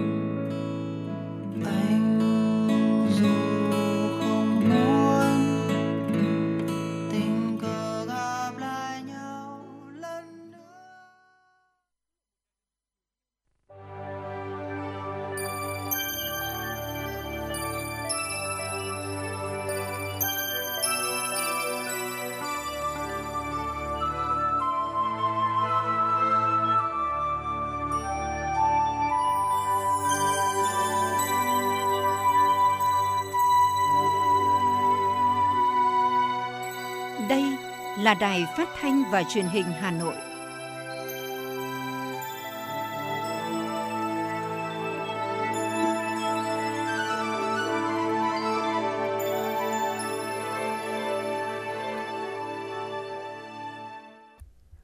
Quý vị và các bạn thân mến, bây giờ là khung giờ dành cho chương trình Truyền động Hà Nội chiều. Chương trình đang được phát sóng trực tiếp trên kênh FM Tin tức Hà Nội, tần số 96 MHz của Đài Phát thanh và Truyền hình Hà Nội. Chương trình cũng đang được phát trực tuyến trên trang web hanoionline.vn. Nếu quý vị bỏ lỡ khung giờ phát sóng này, quý vị cũng có thể nghe lại trên trang hanoionline.vn. Còn bây giờ, quý vị thính giả hãy cùng Bảo Trâm và Hồng Hạnh khám phá những thông tin hấp dẫn có trong chương trình ngày hôm nay. Thưa quý vị và các bạn, Ủy ban Nhân dân thành phố Hà Nội vừa ban hành công văn số 3711 ngày 3 tháng 11 về việc tiếp tục thực hiện quyết liệt các giải pháp tăng cường khả năng tiếp cận vốn tín dụng, tháo gỡ khó khăn cho hoạt động sản xuất kinh doanh và thực hiện nhiệm vụ thu ngân sách nhà nước năm 2023. Theo đó, Ủy ban nhân dân thành phố giao các sở ban ngành thành phố, Ủy ban nhân dân các quận huyện thị xã căn cứ các nghị quyết của chính phủ, chỉ đạo của Thủ tướng Chính phủ phối hợp chặt chẽ với Ngân hàng Nhà nước chi nhánh thành phố Hà Nội, các tổ chức tín dụng trên địa bàn thực hiện tốt những giải pháp nâng cao khả năng tiếp cận vốn tín dụng cho người dân, doanh nghiệp, hỗ trợ doanh nghiệp phát triển sản xuất, kinh doanh. Đáng chú ý, Ủy ban nhân dân thành phố Hà Nội yêu cầu thúc đẩy triển khai chương trình tín dụng 120.000 tỷ đồng cho vay đối với chủ đầu tư và người mua nhà của các dự án nhà ở xã hội, nhà ở công nhân, dự án cải tạo, xây dựng lại chung cư cũ, gói tín dụng 15.000 tỷ đồng cho lĩnh vực lâm sản, thủy sản, góp phần phục hồi và tăng trưởng kinh tế. Trong 10 tháng qua, Việt Nam xuất khẩu hơn 7 triệu tấn gạo, trị giá đạt gần 4 tỷ đô la Mỹ. Bộ Công Thương ước tính Năm nay, Việt Nam sẽ xuất khẩu khoảng 8 triệu tấn gạo với kim ngạch khoảng 4,5 tỷ đô la Mỹ. Đây là con số cao nhất từ trước đến nay và là năm thắng lợi xuất khẩu gạo của Việt Nam. Về cơ cấu thị trường xuất khẩu gạo theo khu vực, 9 tháng năm 2023, thị trường khu vực châu Á chiếm 76% tổng lượng gạo xuất khẩu, tăng 31,6%, châu Phi chiếm gần 17% tổng lượng gạo xuất khẩu, tăng 10,8%, châu Mỹ và châu Âu lần lượt chiếm 1,5% và 1,6% tổng lượng gạo xuất khẩu. Châu Úc có sự tăng trưởng mạnh 17,5% so với cùng kỳ chiếm 2,41% tổng lượng gạo xuất khẩu. Philippines tiếp tục là thị trường nhập khẩu gạo lớn nhất của Việt Nam trong 9 tháng đầu năm 2023. Indonesia đứng thứ hai và tiếp đến là Trung Quốc và bờ biển Nga. Thưa quý vị, Festival Bảo tồn và Phát triển làng nghề Việt Nam năm 2023 có quy mô lớn nhất từ trước đến nay với nhiều hoạt động hấp dẫn sẽ diễn ra từ ngày 9 đến 12 tháng 11. Sự kiện chính của festival với 3 hoạt động trọng tâm là lễ vinh danh khoảng 100 nghệ nhân, thợ giỏi. Lễ khai mạc festival dự kiến tổ chức vào tối ngày 9 tháng 11 năm 2023 tại Hoàng Thành Thăng Long. Hội trợ quốc tế giới thiệu sản phẩm làng nghề, sản phẩm ô cốp với quy mô 300 gian hàng trưng bày được thiết kế đặc biệt. Cùng với đó là không gian trưng bày giới thiệu sản phẩm thủ công mỹ nghệ quốc tế, không gian trưng bày sản phẩm thủ công mỹ nghệ tham dự Hội thi sản phẩm thủ công mỹ nghệ Việt Nam năm 2023, không gian làng nghề di sản, không gian trải nghiệm văn hóa ẩm thực ô cốp vùng miền, khu thao diễn nghề thủ công mỹ nghệ tiêu biểu, gian hàng thủ công mỹ nghệ, sản phẩm làng nghề của các địa phương trên cả nước. Thông qua festival, Hà Nội mong muốn góp phần quảng bá, giới thiệu các làng nghề, phố nghề truyền thống trên địa bàn và cả nước, từng bước thúc đẩy tiêu thụ, nâng cao giá trị sản phẩm và phát triển du lịch trong các làng nghề của Hà Nội nói riêng và cả nước nói chung.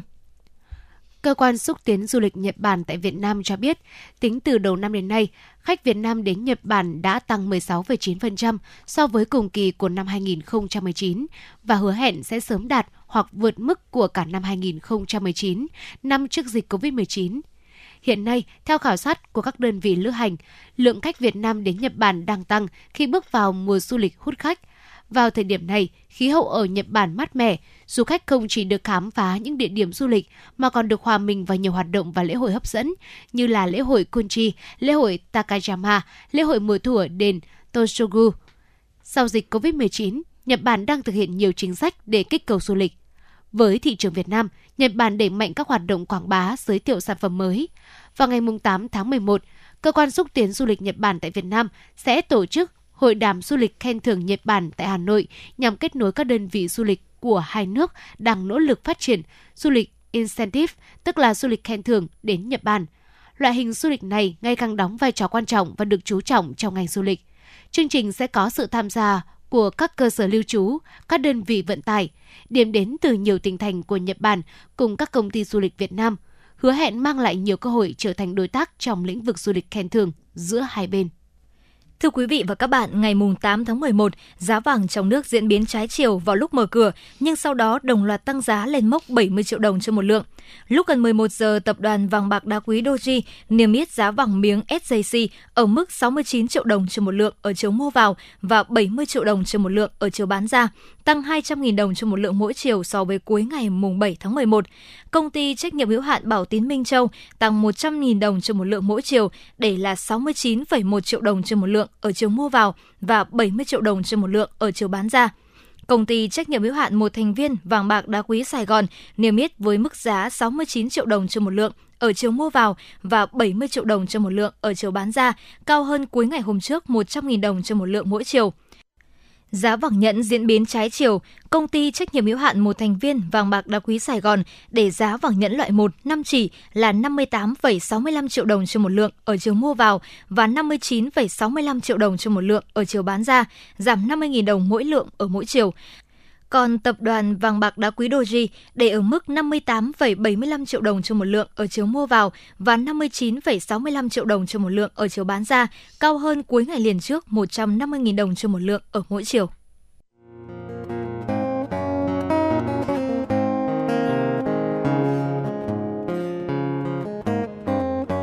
Podcast Đài Hà Nội hôm nay có gì hấp dẫn nào?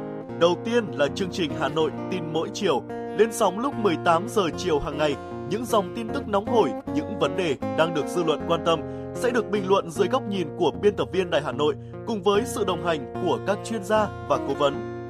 Chưa hết, podcast Đài Hà Nội hôm nay còn có một chương trình khá ấn tượng mang tính chất đời sống giải trí mang tên Lưu Hương Blog Chiều. Lên sóng lúc 18 giờ 15 phút hàng ngày, biên tập viên Lưu Hương sẽ chia sẻ cùng quý vị và các bạn những câu chuyện nhỏ nhưng mang đầy ý nghĩa từ đời sống, những dòng tự sự và đặc biệt có cả những ca khúc do chính biên tập viên Lưu Hương thể hiện cùng với guitar. Bên cạnh đó, còn có chương trình Đọc truyện đêm khuya. Lên sóng lúc 22 giờ hàng ngày, những tác phẩm hay trong chương trình Đọc truyện đêm khuya sẽ là người bạn đồng hành cùng bạn đi qua những đêm dài phát hành trên 5 nền tảng app Hà Nội On, web Hà Nội Online.vn, Apple Podcast, Spotify, Google Podcast. Mời quý vị và các bạn đón nghe. Podcast Đài Hà Nội, nghe mọi nơi, khơi nguồn cảm xúc.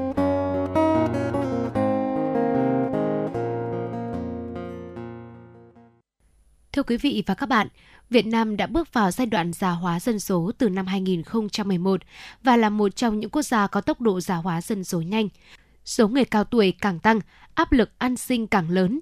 Làm thế nào để họ có thu nhập ổn định nơi đô thị sinh hoạt đắt đỏ là một bài toán khó. Ngay sau đây, mời quý vị cùng đến với phản ánh của phóng viên. Bà Lương Thị Sáu, 65 tuổi, ở Kiến Sương, Thái Bình, lên Hà Nội trông cháu được 2 năm nay. Bà tranh thủ thời gian làm nhiều công việc để có thêm thu nhập khoảng 4 triệu đồng một tháng, phụ giúp các con. Tôi thì tôi làm đủ mọi thứ. Ai mượn cái gì tôi cũng làm. Đi rửa bát, lau nhà theo tiếng lúc mãi khách thì đi bưng bê lúc ấy thì vào rửa bát đi từ hai ba giờ sáng lên là tôi làm đến chín mười giờ là xong bát là tôi về năm ngoái thì có việc thì tôi làm thì được đến hơn 40 triệu ấy. nhưng mà năm nay không có việc đều sức khỏe thì tôi không không mệt nhọc gì nhưng mà mỗi tội cái tay nó tê này Theo thống kê, tại Việt Nam số người trên 65 tuổi là khoảng 11,4 triệu, nhưng chỉ 1 phần 3 trong số đó được hưởng lương hưu, trợ cấp xã hội hàng tháng. Khoảng 70% người cao tuổi Việt Nam sống tại khu vực nông thôn và làm nông nghiệp. Còn ở đô thị, đồng ruộng không còn, nhiều người cao tuổi không có lương hưu, phải làm đủ nghề, từ xe ôm, bán nước, giúp việc để có thêm tiền sinh hoạt. Làm cái này không hiệu quả là cái thứ nhất. Cái thứ hai là, là vất vả, nắng mưa rồi là các kiểu ngày được trăm bạc đổ về bây giờ xăng dầu là các kiểu nó bác muốn tìm một công an việc làm nó ổn định nhưng mà thấy nó không được như theo ý cái tuổi này thì ông chả biết là lấy cái sinh nhai được nữa thì bây giờ chỉ bằng cách là bây giờ mong cấp trên làm sao để tạo điều kiện để cho bà con có những người mà không có lương mà đồng ruộng thì thu hồi hết Ông Lê Quang Trung, nguyên Phó Cục trưởng phụ trách Cục Việc làm, Bộ Lao động Thương binh và Xã hội đánh giá, việc làm cho người cao tuổi, đặc biệt tại các đô thị là vấn đề cấp bách trong bối cảnh Việt Nam nằm trong 10 quốc gia có tốc độ già hóa dân số nhanh. Giải quyết việc làm cho người cao tuổi như một mũi tên trúng nhiều đích, vừa đảm bảo an sinh xã hội, giúp người già duy trì sức khỏe cả thể lực và trí lực, vừa góp phần giảm thiểu thiếu hụt nguồn nhân lực quốc gia. Theo Bộ Luật Lao động và Luật Việc làm, người lao động là công dân Việt Nam từ đủ 15 tuổi trở lên, không giới hạn cận trên về độ tuổi, miễn là có khả năng lao động và có nhu cầu làm việc. Nhà nước đã có chủ trương, nhưng việc tổ chức thực hiện chưa thực sự được quan tâm, dẫn đến nguồn lao động người cao tuổi có kiến thức, kinh nghiệm, trách nhiệm như một kho báu đang bị lãng quên. Ông Lê Quang Trung cho biết. Chúng ta chưa có những động thái để chuyển đổi nhận thức xã hội, chưa có các cái sàn giao dịch việc làm cho người cao tuổi, chưa có cung cấp cái thông tin về nhu cầu của người cao tuổi trong quá trình làm việc. Chúng ta chưa có các cái gói hỗ trợ cho người cao tuổi, cho người sử dụng lao động, nhận người cao tuổi vào làm việc. Chưa tổ chức đào tạo nghề, chuyển đổi nghề cho người cao tuổi. Đối với đối tượng khởi sự doanh nghiệp thì chúng ta cũng chưa có các cái chương trình đào tạo, chương trình hỗ trợ như chính sách vay vốn người cao tuổi không được tiếp cận. Đối với lao động tự do, các cái khu vực thành thị họ thiếu thốn rất nhiều bề, thiếu kiến thức, thông tin, thiếu được bảo vệ. Đồng tình với quan điểm này, Phó giáo sư tiến sĩ Cao Văn Sâm, Chủ tịch Hội đồng Cố vấn Viện Đào tạo và Phát triển Nhân lực, chuyên gia cao cấp về đào tạo việc làm cho biết, ngoài quyết định 1956 của Thủ tướng Chính phủ, một số địa phương hay hiệp hội cũng đã có những đề án đào tạo ngắn hạn, nâng cao kiến thức, kỹ năng, chuyển đổi nghề nghiệp hay thậm chí khởi nghiệp cho người cao tuổi.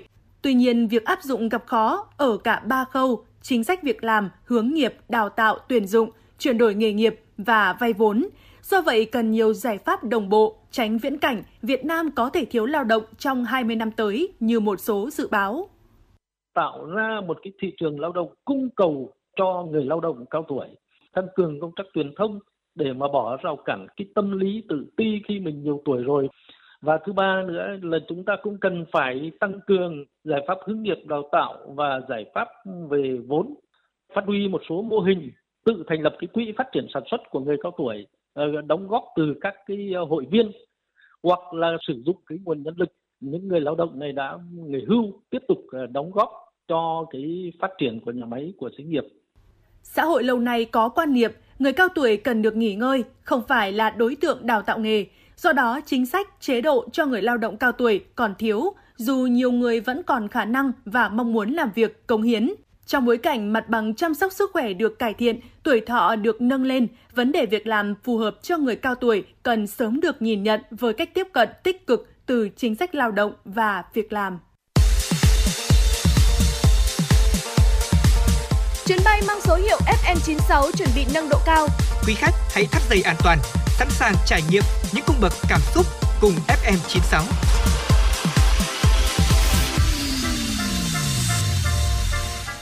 Thưa quý vị và các bạn, tiếp nối chương trình truyền động Hà Nội chiều ngày hôm nay là những thông tin đáng chú ý. Thưa quý vị, Hội đồng Giáo sư Nhà nước vừa công bố danh sách 588 ứng viên đạt chuẩn giáo sư, phó giáo sư năm 2023 từ các ứng viên được 28 hội đồng giáo sư ngành, liên ngành đề xuất. Trong danh sách 588 ứng viên đạt chuẩn chức danh giáo sư, phó giáo sư năm 2023 có 56 người đạt chuẩn giáo sư và 532 người đạt chuẩn phó giáo sư. So với năm ngoái, số ứng viên được công nhận tăng 205 người. Ngành kinh tế có đông ứng viên được công nhận chức danh giáo sư và phó giáo sư nhất với 92 người, gồm 6 giáo sư và 86 phó giáo sư. Ngành y học có 63 người, gồm 6 giáo sư và 57 phó giáo sư. Hóa học, công nghệ thực phẩm, cơ khí động lực là hai liên ngành cùng có 6 giáo sư đạt chuẩn.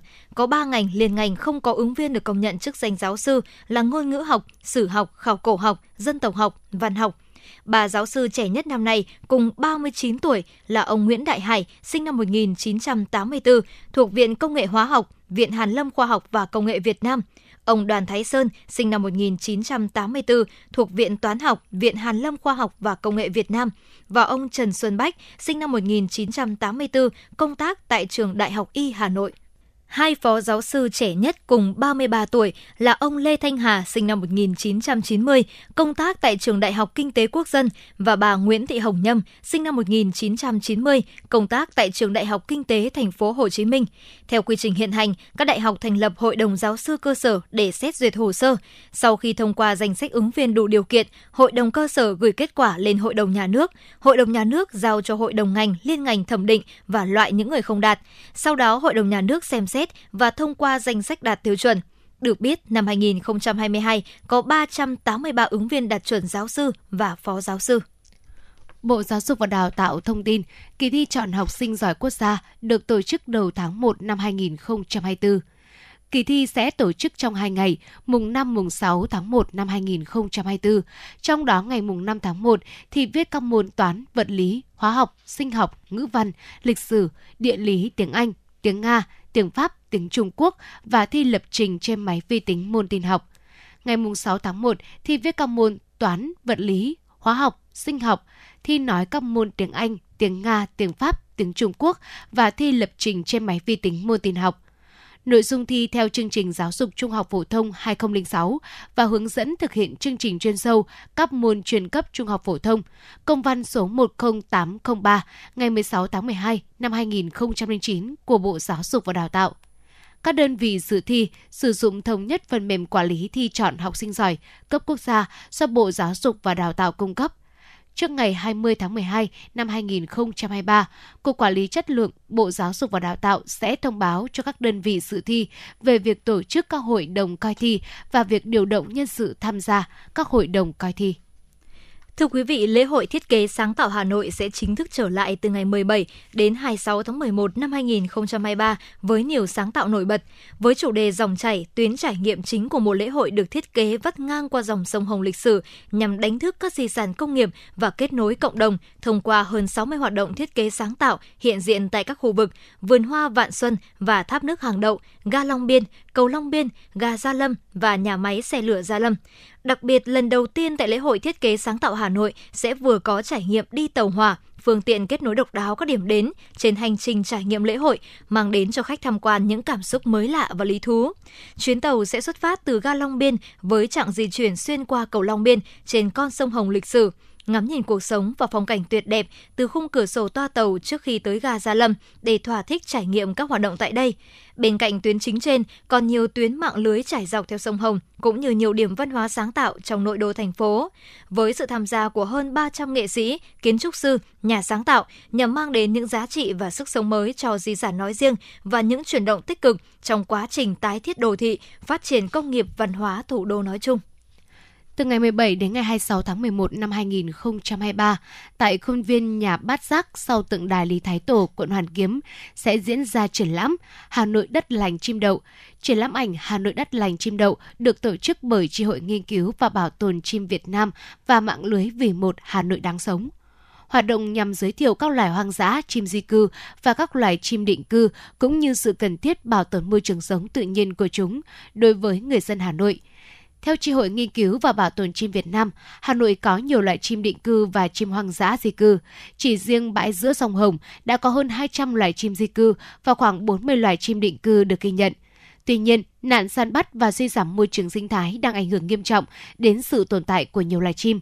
Qua triển lãm, ban tổ chức mong muốn người dân hiểu và yêu các loài chim của Hà Nội, từ đó tăng ý thức bảo vệ môi trường, chống việc săn bắt chim, thực hành lối sống hài hòa với thiên nhiên, tôn trọng thế giới sinh vật và làm giàu cuộc sống của mình bằng việc tăng kết nối giữa con người với thiên nhiên. Thưa quý vị, nghệ sĩ nhiếp ảnh Nguyễn Văn Phúc vừa ra mắt cuốn sách phóng sự ảnh nghệ thuật Hà Nội trong trái tim tôi. Với hơn 60 năm cầm máy, nghệ sĩ nhiếp ảnh Nguyễn Văn Phúc đam mê, cần mẫn ghi lại những hình ảnh vô cùng thân quen và bình dị Hà Nội ngàn năm văn hiến. Những khung cảnh Hà Nội được thể hiện qua góc nhìn vừa mang tính chân thực của ảnh báo chí, vừa có chất nghệ thuật của người nghệ sĩ nhiếp ảnh. Đúng với tên gọi, Hà Nội trong trái tim tôi, tập phóng sự ảnh nghệ thuật đầy ắp những khoảnh khắc rất Hà Nội. Cuốn sách với 391 ảnh đã tổng hợp những tác phẩm ảnh vô giá, độc đáo với cái nhìn riêng biệt của tác giả. Sách phóng sự ảnh nghệ thuật Hà Nội trong trái tim tôi do nhà xuất bản Thông tấn ấn hành đưa người xem cảm nhận một Hà Nội chân thực, bình dị nhưng chất đầy cảm xúc của một người đã gắn bó gần như cả cuộc đời với mảnh đất này. Ở phần đầu của cuốn sách Thăng Long Hà Nội, tác giả dẫn người xem đến những địa danh quen thuộc của thủ đô như Hồ Hoàn Kiếm, Hoàng Thành Thăng Long, Văn Miếu Quốc Tử Giám, khu di tích lịch sử văn hóa Ba Đình Hồ Tây, những ngôi đền tứ trấn Thăng Long Hà Nội, những bức ảnh cho thấy một Hà Nội vừa nhẹ nhàng, sâu lắng, vừa rực rỡ, sôi động, hiện đại vươn lên nhưng vẫn giữ được nét cổ kính, đậm đà bản sắc nghìn năm – Phần 2 của cuốn sách Những hình ảnh đẹp trên mọi miền đất nước tôi qua đưa người xem vào những chuyến du ngoạn đến Vịnh Hạ Long, Sapa, cao nguyên đá Hà Giang, Bà Nà hưu, Hội An, Tây Nguyên. Qua con mắt của một người Hà Nội, vẻ đẹp đất nước hiện lên mới mẻ, độc đáo, tinh tế và lãng mạn. Đặc biệt, cuốn sách được xuất bản song ngữ Việt Anh có thể lan tỏa rộng hơn để giới thiệu những hình ảnh đẹp và đặc sắc về Hà Nội. Thưa quý vị và các bạn, với chủ trương một chương trình nhiều sách giáo khoa, chương trình giáo dục phổ thông 2018 đã chuẩn bị bước sang năm thứ năm triển khai. Với việc phê duyệt đưa vào sử dụng sách giáo khoa của ba lớp cuối cấp là lớp 5, lớp 9 và lớp 12. Tuy nhiên, quy định về việc lựa chọn sách giáo khoa tại các cơ sở giáo dục phổ thông hiện nay vẫn còn tồn tại những khó khăn, bất cập, khiến một số nhà trường lúng túng. Mới đây, Bộ Giáo dục và Đào tạo đã ban hành dự thảo thông tư quy định việc lựa chọn sách giáo khoa trong các trường phổ thông. Điểm mới của dự thảo này chính là chuyển hội đồng lựa chọn sách từ các ủy ban nhân dân tỉnh, thành phố về các trường học. Nhiều giáo viên và chuyên gia giáo dục kỳ vọng quy định mới trong dự thảo sẽ khắc phục được những nhược điểm trong lựa chọn sách giáo khoa hiện hành. Trong đó điểm mấu chốt nhất là tiếng nói của các nhà trường, của giáo viên được tôn trọng và đóng vai trò quyết định. Xin mời quý vị sẽ cùng theo dõi phóng sự giao các trường chọn sách giáo khoa phù hợp thực tiễn. Quan sát tiết trong tranh còn hình ảnh của ai nữa? Rồi có mời bạn à, Phan Đức nào? Con cá có hình ảnh của người bà cả lớp phân tích tiếng bà cho cô nào. Bà ba Nhiều năm đứng trên bục giảng, cô giáo Phan Tuyết, trường tiểu học Chu Văn An, quận Hà Đông, Hà Nội dành rất nhiều thời gian, tâm huyết để nghiên cứu lên giáo án giảng dạy theo chương trình sách giáo khoa mới trong 4 năm qua. Cô Tuyết rất ủng hộ việc để các giáo viên, các trường tự chọn lựa sách giáo khoa cho mình. Khi mà mỗi nhà trường lựa chọn một bộ sách thì hai bộ sách còn lại các thầy cô giáo có thể dùng làm tài liệu tham khảo rất là tốt và không chỉ với các thầy cô mà học sinh cũng có thể dùng làm những cái tài liệu học tập bổ trợ của mình. À, chính vì thế nên là lợi ích nhóm thì có lẽ là sẽ được giảm nhiều nhưng mà lợi ích của học sinh và lợi ích của phụ huynh thì sẽ được tăng lên ạ. Cũng như cô Tuyết, cô giáo Nguyễn Thị Phương Thanh, tổ trưởng chuyên môn trường Trung học cơ sở Cao Viên, huyện Thanh Trì, Hà Nội cho rằng dự thảo này là hoàn toàn hợp lý. Năm học 2023-2024, khối lớp 4, 8, 11 được áp dụng theo chương trình giáo dục phổ thông mới. Để có thể giảng dạy tốt cho chương trình mới, các giáo viên bộ môn đã được tiến hành nghiên cứu, tập huấn sách giáo khoa mới kỹ lưỡng. Cũng chính vì thế, các giáo viên cũng chính là những người sẽ có lựa chọn tốt nhất cuốn sách nào phù hợp với giáo viên cũng như học sinh của mình. Tôi thấy dự thảo này là hoàn toàn hợp lý, bởi vì với cương vị là giáo viên thì chúng tôi là những người nắm rõ nhất là cái gì phù hợp với các con của nhà trường và cái gì phù hợp với tình hình kinh tế của địa phương. Cho nên là tôi nghĩ là dự thảo đưa quyền lựa chọn sách giáo khoa về cho nhà trường là rất hợp lý. Từ góc nhìn thực tiễn với kinh nghiệm hàng chục năm làm quản lý cơ sở giáo dục, cô giáo Nguyễn Thị Loan, hiệu trưởng trường Trung học cơ sở Dịch vọng hậu, quận Cầu Giấy nhận định Dự thảo thông tư mới của Bộ Giáo dục và Đào tạo với quy định trao quyền chọn sách giáo khoa cho các nhà trường là sự tiếp thu lắng nghe tiếng nói từ cơ sở, từ đội ngũ nhà giáo. Cô Loan khẳng định, việc giao quyền chọn sách giáo khoa cho các trường là phù hợp vì mỗi trường có điều kiện về cơ sở vật chất, trình độ giáo viên, năng lực học sinh khác nhau. Giáo viên nhà trường phải căn cứ trên các điều kiện thực tiễn đó để chọn bộ sách phù hợp hiệu trưởng phải là người tham gia vào các cái cuộc họp với các giáo viên nghe uh, sự đánh giá từng bộ sách của giáo viên và sẽ là người uh, chỉ đạo hướng dẫn và cùng với giáo viên trong tổ chuyên môn để uh, lựa chọn được bộ sách thích hợp nhất. Theo dự thảo của Bộ Giáo dục và Đào tạo, quy trình chọn sách giáo khoa sẽ được thực hiện theo nhiều bước. Đầu tiên thì toàn bộ giáo viên môn học sẽ tham gia lựa chọn sách của môn học đó. Ví dụ như môn toán thì tất cả các giáo viên dạy toán của nhà trường sẽ cùng tham gia lựa chọn sách. Các thầy cô nghiên cứu các đầu sách, viết phiếu nhận xét, đánh giá theo tiêu chí và tiếp theo đó thì tổ trưởng chuyên môn sẽ họp với các giáo viên để thảo luận, bỏ phiếu và lập danh sách lên hội đồng. Hội đồng họp đánh giá việc tổ chức lựa chọn sách của các tổ chuyên môn, đề xuất danh mục sách giáo khoa với người đứng đầu nhà trường. Sau đó các trường sẽ lập hồ sơ lựa chọn sách giáo khoa gửi về phòng hoặc Sở Giáo dục và Đào tạo. Sở Giáo dục và Đào tạo trình Ủy ban nhân dân cấp tỉnh quyết định phê duyệt danh mục lựa chọn sách giáo khoa của các trường tại địa phương. Ủy ban nhân dân cấp tỉnh phải đăng tải trên các phương tiện thông tin đại chúng danh mục sách được phê duyệt để sử dụng trong các trường trước ngày 30 tháng 4 hàng năm.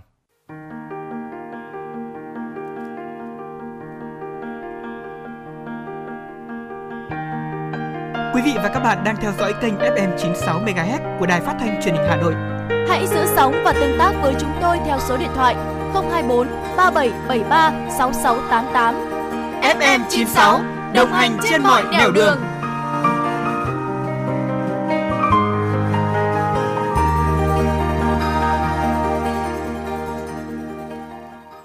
Thưa quý vị và các bạn, như vậy là theo dự thảo mới, quyền lựa chọn và quyết định sách giáo khoa hoàn toàn phụ thuộc vào các giáo viên. Hội đồng lựa chọn sách ở mỗi nhà trường cũng chỉ là đóng vai trò thẩm định lại quy trình lựa chọn sách giáo khoa của tổ chuyên môn mà thôi. Và trong hội đồng dự kiến có cả đại diện ban cha mẹ học sinh. Ngay sau đây, mời quý vị đến với phóng sự có tựa đề Công khai minh bạch trong lựa chọn sách giáo khoa. Theo dự thảo, Hội đồng lựa chọn sách giáo khoa của các trường sẽ bao gồm hiệu trưởng, hiệu phó, tổ trưởng tổ chuyên môn, đại diện giáo viên, đại diện ban phụ huynh. Anh Mai Văn Phương ở quận Đống Đa Hà Nội có con năm nay học lớp 4. Khi biết trong hội đồng lựa chọn sách sẽ có cả đại diện phụ huynh, anh Phương chia sẻ. Với mỗi một phụ huynh sẽ có một cái quan điểm khác nhau và phụ huynh thì cũng không thể rằng là đảm bảo được cái chuyên môn trong cái giáo dục để mà đưa ra những cái quyết định ờ, trong cái việc sáng suốt cho cái việc lựa chọn sách giáo khoa. Trước băn khoăn này, Bộ Giáo dục Đào tạo khẳng định phụ huynh tham gia vào hội đồng là để xem việc lựa chọn sách giáo khoa có minh bạch không, chứ không có nghĩa vụ phải tìm hiểu về chuyên môn. Ông Nguyễn Xuân Thành, vụ trưởng vụ giáo dục trung học, Bộ Giáo dục và Đào tạo cho biết. Nghị quyết số 88 của Quốc hội đó là khi đã thực hiện một chương trình nhiều sách giáo khoa thì nhà trường ấy sẽ phải là người lựa chọn sách giáo khoa dựa trên ý kiến của giáo viên, của học sinh, của cha mẹ học sinh. Chính vì vậy cho nên hội đồng lựa chọn sách giáo khoa của cơ sở giáo dục mà hiện nay đang dự thảo trong thông tư xin ý kiến ấy, là có thành phần của đại diện ban đại diện cha mẹ học sinh. À, tôi nhắc lại là hội đồng ở đây không phải là hội đồng bỏ phiếu để quyết định cái việc lựa chọn sách giáo khoa nào cho môn học nào mà cái việc lựa chọn sách giáo khoa cho môn học đã được trao cho giáo viên và tổ chuyên môn thực hiện ở dưới tổ chuyên môn rồi hội đồng chỉ có trách nhiệm là thẩm định lại cái quá trình tổ chức lựa chọn của các tổ chuyên môn đấy, theo quy định tại thông tư và cái trách nhiệm của các cơ quan quản lý giáo dục uh, ở địa phương ấy sẽ phải thực hiện cái việc là kiểm tra rồi giám sát rồi thanh tra cái cái việc thực hiện cái quy trình lựa chọn sách khoa trong cơ sở giáo dục uh, phổ thông. Khi hội đồng lựa chọn sách chuyển về các trường có nhiều người tỏ ra lo ngại, có thể xảy ra tiêu cực là ban giám hiệu tác động lên các giáo viên trong việc lựa chọn sách giáo khoa. Chính vì vậy, quy trình kiểm tra giám sát việc lựa chọn sách giáo khoa tại các nhà trường sẽ phải chặt chẽ. Bà Nguyễn Thị Thanh Hường, hiệu trưởng trường Trung học cơ sở Cao Viên, huyện Thanh Trì nói: Việc kiểm tra, thanh tra thì vẫn bắt đầu từ cơ sở. À, hội đồng à, lựa chọn sách dù là cấp tỉnh, cấp thành phố hay là ở nhà trường thì điều đầu tiên vẫn phải là tôn trọng ý kiến của giáo viên, phải lấy ý kiến của đại đa số giáo viên và thành phần trong hội đồng sách giáo khoa.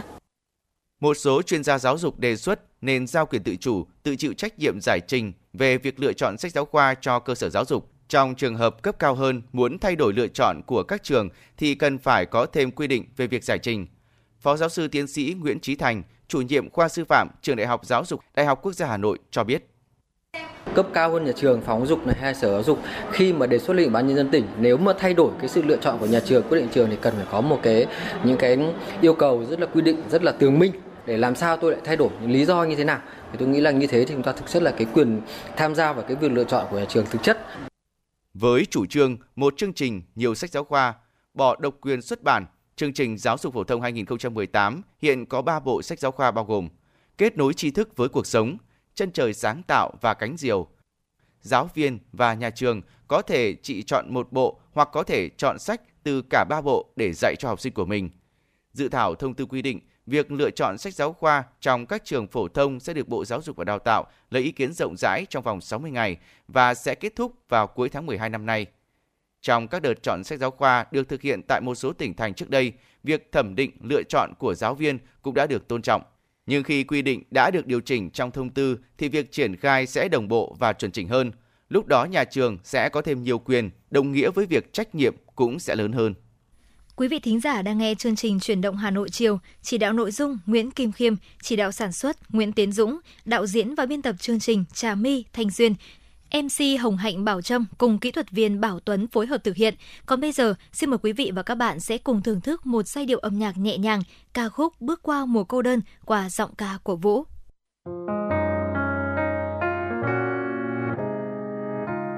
Chào cơn mưa, làm sao cứ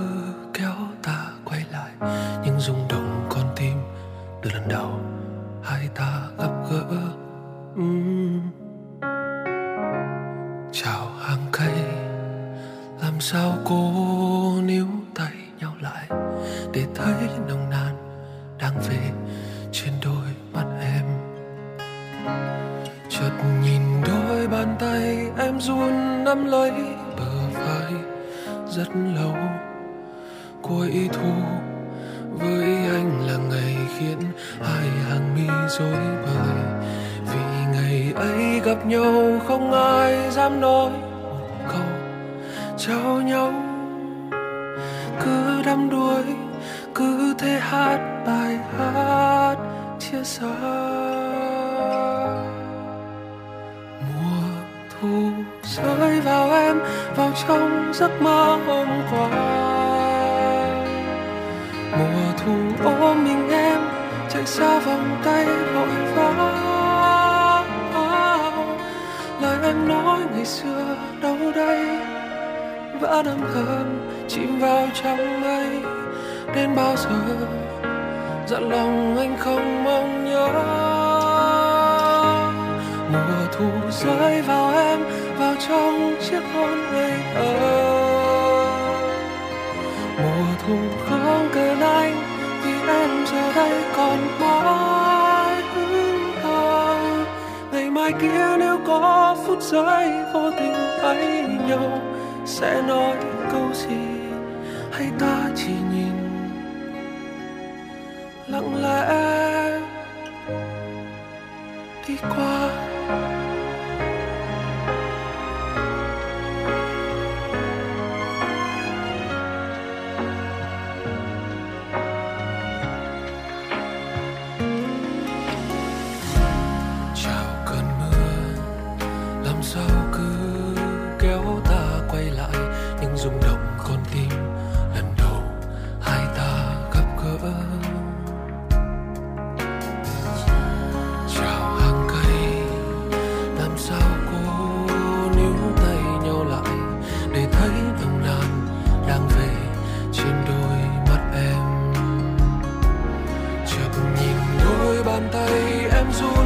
lấy bờ vai rất lâu. Cuối thu với anh làm ngày khiến hai hàng mi rối bời. Vì ngày ấy gặp nhau, không ai dám nói một câu trao nhau. Cứ đắm đuối, chẳng thể chia xa trong giấc mơ hôm qua. Mùa thu ôm mình em dài xa vòng tay vội vã.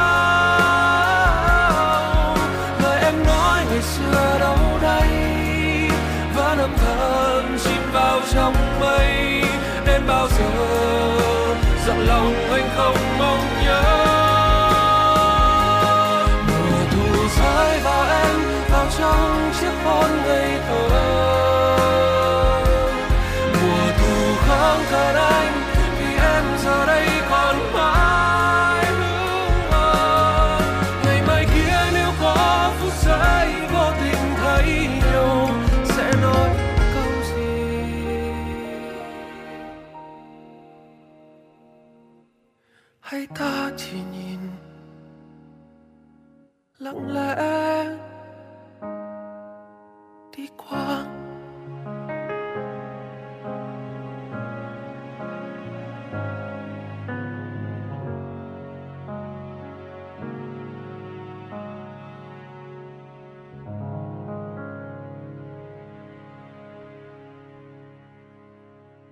Quý vị vừa lắng nghe ca khúc Bước qua mùa cô đơn qua phần hiện của ca sĩ Vũ.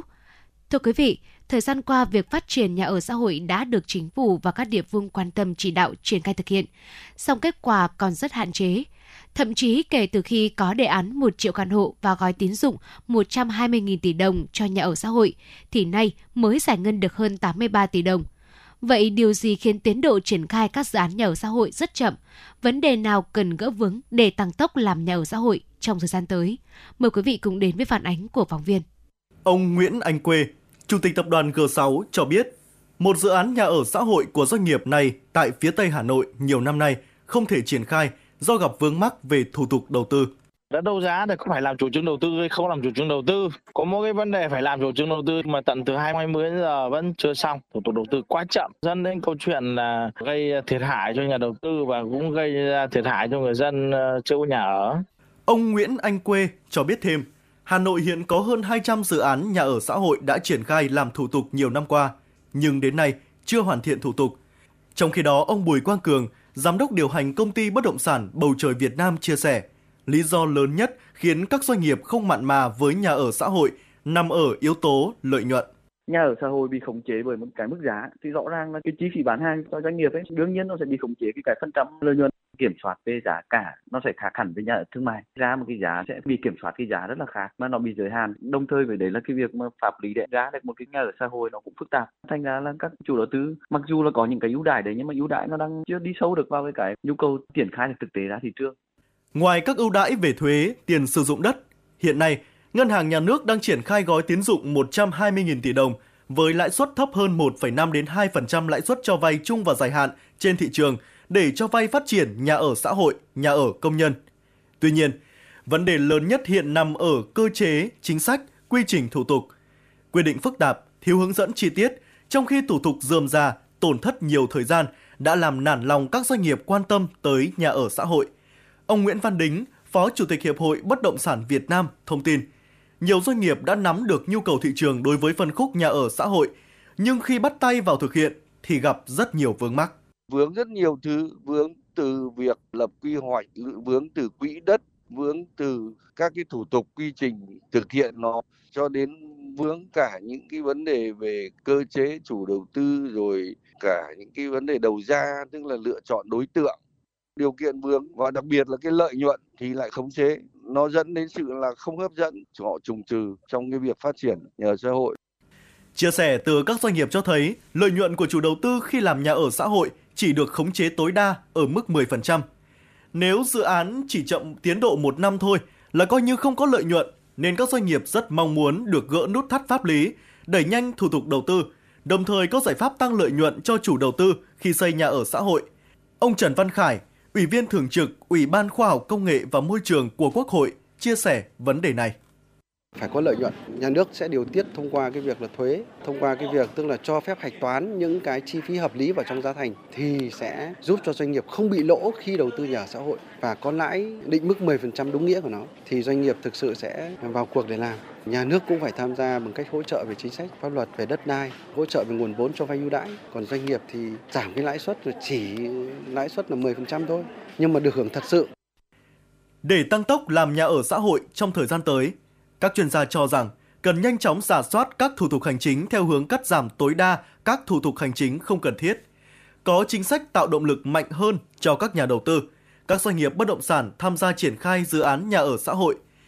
Tiến sĩ Lê Duy Bình, Giám đốc điều hành Economica Việt Nam nhấn mạnh, để gỡ khó cho nhà ở xã hội, cần những giải pháp đồng bộ ở nhiều góc cạnh quan trọng nhất là bây giờ là công tác quy hoạch đối với lại nhà ở xã hội của các địa phương quỹ đất dành cho cái nhà ở xã hội và những cái thủ tục để hỗ trợ tiếp cận đến cái đất đai dành cho những cái nhà ở xã hội. Tháo gỡ một cách ờ, càng sớm càng tốt. Nếu như mà tháo gỡ được thì nó cũng sẽ hỗ trợ rất lớn cho những nhà đầu tư và nó giảm bớt được những cái chi phí cho những cái người mà sử dụng. Cuối cùng đó là những cái người mà sử dụng ở nhà ở xã hội. Trong bối cảnh hiện nay, nhiều chuyên gia nhận định nếu tháo gỡ được nút thắt thúc đẩy phát triển nhà ở xã hội thì không những giải quyết nhu cầu nhà ở đang rất bức thiết của người dân, mà sức nóng của nhà ở xã hội cũng sẽ lan tỏa tới các phân khúc bất động sản khác, giúp thúc đẩy thị trường bất động sản hồi phục.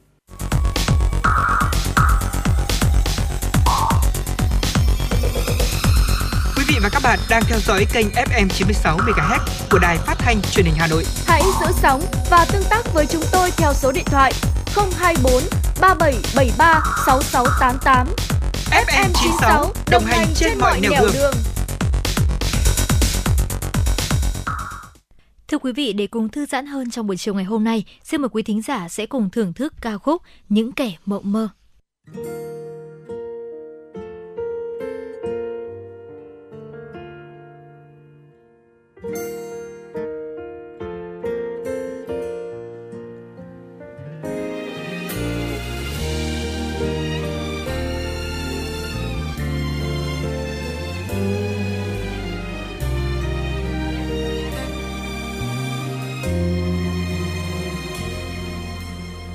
Biển vẫn cứ thế trông về nơi xa. Kỳ hoàng hôn rực rỡ và lấp lánh những nơi biển qua, bờ cát vẫn nằm đợi sóng xô về nhưng biển kia chẳng thể lại nhìn phía chân trời của làn sóng kia vội. Tìm hoàng hôn ra để kết đôi. Đừng mộng mơ nữa, hỡi biển ơi trên trời xa lắm, chẳng có ai đời. Phía bên kia đại dương cũng chỉ có bờ cát nâng niu biển thôi. Đừng mộng mơ nữa, hỡi kẻ mộng mơ. Mặt trời tận nơi góc vũ trụ bao la. Hoàng hôn đó chỉ là từng tia sáng mong manh từ nơi xa.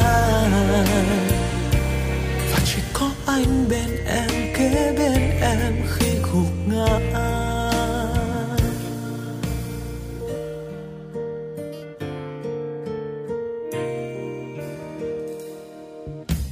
Thủy chiều vẫn thế, đây rồi lại vơi. Và lại mang biến sáng ngày đêm tối đi lạnh lùng vậy thôi. Bờ ca giữ bên lại mỗi khi về nhưng bên kia chẳng thể lại nhìn phía chân trời của làn sóng kia vội, tìm hoàng hôn xa để kết đôi. Đừng mộng mơ nữa, hãy biển ơi chân trời xa lắm, chẳng có ai đời phía bên kia đại dương cũng chỉ có bờ cát nâng niu biển thôi.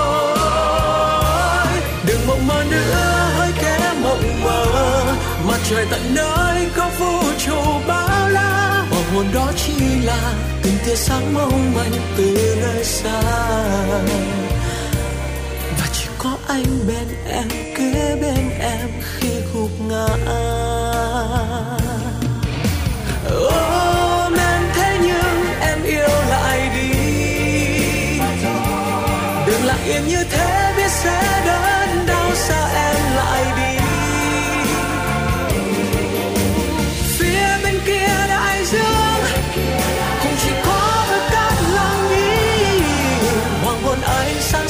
Tận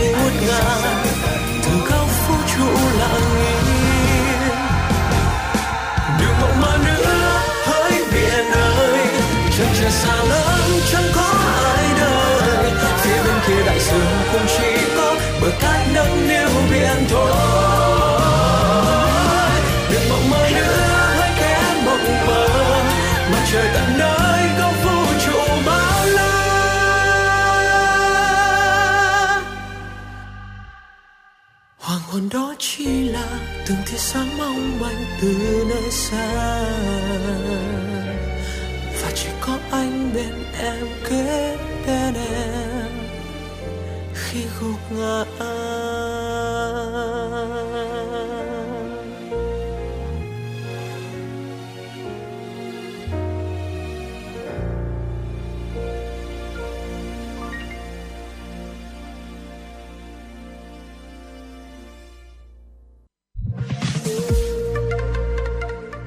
Podcast Đài Hà Nội, Hà Nội tin mỗi chiều.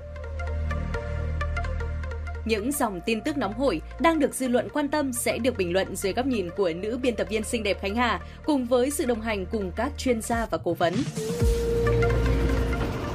Bánh trưng, bánh giò, trưng gai.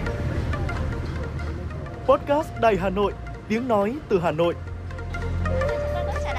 Phát hành lúc 18 giờ hàng ngày trên 5 nền tảng app Hà Nội On, web Hà Nội Online.vn, Apple Podcast, Spotify, Google Podcast. Mời quý vị và các bạn đón nghe. Podcast Đài Hà Nội, Hà Nội tin mỗi chiều. Những thông tin thời sự quốc tế sẽ tiếp nối chương trình truyền động Hà Nội chiều nay. Mời quý vị cùng đón nghe. Thưa quý vị, một báo cáo mới đánh giá rằng nếu tỷ lệ sinh của Hàn Quốc không tăng trở lại, dân số từ 14 tuổi trở xuống của quốc gia này sẽ giảm một nửa vào năm 2040. Báo cáo ước tính tổng dân số Hàn Quốc năm 2040 sẽ giảm hơn 5% so với năm 2020 xuống mức là 49,16 triệu, với sự sụt giảm lớn ở lứa tuổi trẻ em và thanh thiếu niên. Ngoài ra, dữ liệu do Dịch vụ Bảo hiểm Y tế Quốc gia Hàn Quốc công bố cho thấy, những người ở độ tuổi 20 và 30 vốn có khả năng sinh sản tốt lại có tỷ lệ mắc bệnh mãn tính tăng mạnh hơn người ở tuổi 50 và 60, bao gồm các bệnh lão khoa liên quan đến quá trình chuyển hóa như tiểu đường, huyết áp cao, gút và viêm khớp. Nguyên nhân là sự mất cân bằng giữa công việc và cuộc sống, cũng như việc lựa chọn chế độ ăn uống không lành mạnh, ít tập thể dục. Thưa quý vị, Thủ tướng Bồ Đào Nha Antonio Costa đã tuyên bố từ chức trong bối cảnh diễn ra cuộc điều tra về những hoạt động bị cho là bất thường của chính phủ nước này trong việc xử lý các dự án khai thác lithium và hydro. Thủ tướng Costa công bố quyết định này trong một bài phát biểu trên truyền hình sau cuộc gặp với Tổng thống Bồ Đào Nha Marcelo Rebelo de Sousa. Ông Costa lên tiếng bảo vệ danh dự cá nhân, song tuyên bố sẽ không tiếp tục ứng cử vào vị trí thủ tướng Thưa quý vị, thuốc chữa bệnh là một loại nhu yếu phẩm thiết yếu, ảnh hưởng trực tiếp tới cuộc sống và sức khỏe của người dân. Tuy nhiên, giới chức y tế tại Nhật Bản, một trong những quốc gia có tuổi thọ trung bình cao nhất thế giới và cả nền y tế Vương quốc Anh, lại đang phải đau đầu để giải quyết tình trạng thiếu hụt nguồn cung thuốc kéo dài. Theo kết quả một cuộc khảo sát của Hiệp hội Y khoa Nhật Bản, 90% cơ sở y tế tại nước này cho biết một số loại thuốc hiện rất khó mua. Còn tại Anh, thuốc kháng sinh thiết yếu, liệu pháp thay thế hormone và thuốc điều trị rối loạn tăng động giảm chú ý nằm trong số những loại thuốc đang bị thiếu hụt trầm trọng trong mùa đông này. Thưa quý vị, hầu hết người tiêu dùng ở Trung Quốc đang có kế hoạch hạn chế chi tiêu trong lễ hội mua sắm ngày độc thân năm nay. Đây là kết quả của cuộc khảo sát với hơn 3.000 người tiêu dùng Trung Quốc do công ty nghiên cứu thị trường thực hiện. Nghiên cứu cho thấy sự phấn khích của người tiêu dùng với dịp mua sắm 11 tháng 11 đã giảm bớt. Gần đây, một nửa số người được hỏi cho biết đang chuyển sang những thương hiệu rẻ hơn hoặc những nhãn hàng riêng với sản phẩm rẻ hơn so với các sản phẩm tương tự của các thương hiệu lớn lực lượng bảo vệ biên giới và cơ quan hàng hóa trị liệu của Australia vừa mở một chiến dịch chung nhằm trấn áp các đối tượng buôn bán thuốc lá điện tử trái phép. Trong chiến dịch kéo dài một tháng diễn ra tại bốn bang của nước này, cơ quan chức năng của Australia đã thu giữ hơn 35 tấn thuốc lá điện tử nhập khẩu trái phép vào nước này, trị giá 11 triệu đô la Úc cơ quan quản lý hàng hóa trị liệu Australia đã lấy 287 mẫu thuốc lá điện tử mang đi xét nghiệm và phát hiện 85% trong số này có chứa nicotine. Thưa quý vị và các bạn, sau 9 năm giữ nguyên giá vé, Sở Giao thông Vận tải Hà Nội vừa đề xuất điều chỉnh tăng giá vé xe buýt trên một số tuyến từ đầu năm 2024 với mức tăng từ 1.000 đồng đến 11.000 đồng tùy theo cự ly, loại vé và đối tượng ưu tiên. Đây là lý do Hà Nội đưa ra đề xuất này và điều này sẽ tác động như thế nào đến những hành khách đi xe.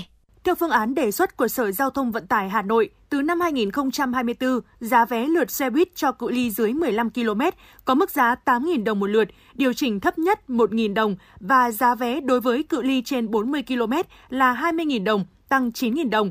Về tháng có mức tăng trung bình 40%. Lý giải về đề xuất này, Sở Giao thông Vận tải Hà Nội cho biết giá vé xe buýt hiện đang rất thấp so với mặt bằng thu nhập của người dân.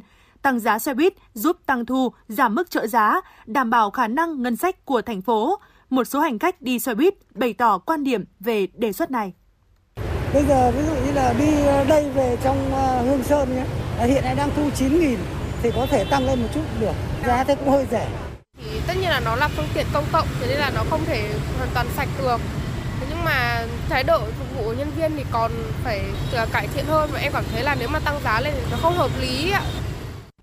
Bình thường đang hợp lý, tự nhiên tăng tại vì tháng đã mất 100 nghìn tiền vé tháng để đi lại rồi. Giờ tăng thêm thì tại mình phải đóng thêm một khoản tiền nữa. Em nghĩ là vẫn nên để giá cũ. Nếu mà tăng giá như thế thì phải xem vì là nhất rất là nhiều các bạn học sinh đấy chứ. Sinh viên các thứ các bạn đi thì mọi người cũng phải xem xét xem như nào chứ. Tiến sĩ Phan Lê Bình, giảng viên trường Đại học Việt Nhật cho rằng giá vé xe buýt có thể thực hiện sớm hơn sau 5 năm kể từ lần được điều chỉnh tăng vào năm 2014. Việc duy trì mức giá xe buýt hiện nay được cho là rất thấp so với mặt bằng chung thu nhập và chi phí đi lại của các loại hình phương tiện khác. Ông Bình hoàn toàn nhất trí với phương án mà Sở Giao thông Vận tải Hà Nội đưa ra. Trong thời gian qua, suốt 8 năm, 9 năm, thành phố duy trì cái mặt bằng giá vé xe buýt không thay đổi. Trong khi giá nhiên liệu, giá nhân công đều phải thay đổi, phải nâng lên ờ, phù hợp với lại ờ, thị trường. Cho nên là theo những báo cáo của Sở Giao thông ờ, thành phố Hà Nội thì chúng ta có thể thấy là cái mức chi từ ngân sách của thành phố Hà Nội để um, trợ giá cho các tuyến xe buýt tăng rất nhiều trong những năm qua. Vì thế khi mà tăng mức giá vé xe buýt thì thì chắc chắn là cái nguồn thu từ việc bán vé nó sẽ được uh, tăng lên ít nhiều và từ đó có thể giảm bớt một phần cái gánh nặng ngân sách cho thành phố Hà Nội.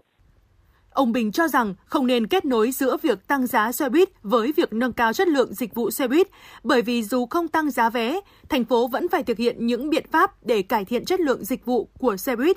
Hiện nay chất lượng dịch vụ của mạng lưới xe buýt của Hà Nội đã khá tốt so với mặt bằng chung của một số quốc gia trong khu vực. Tuy nhiên, Hà Nội cần cải thiện thái độ, cách hành xử của đội ngũ nhân viên phục vụ trên xe buýt.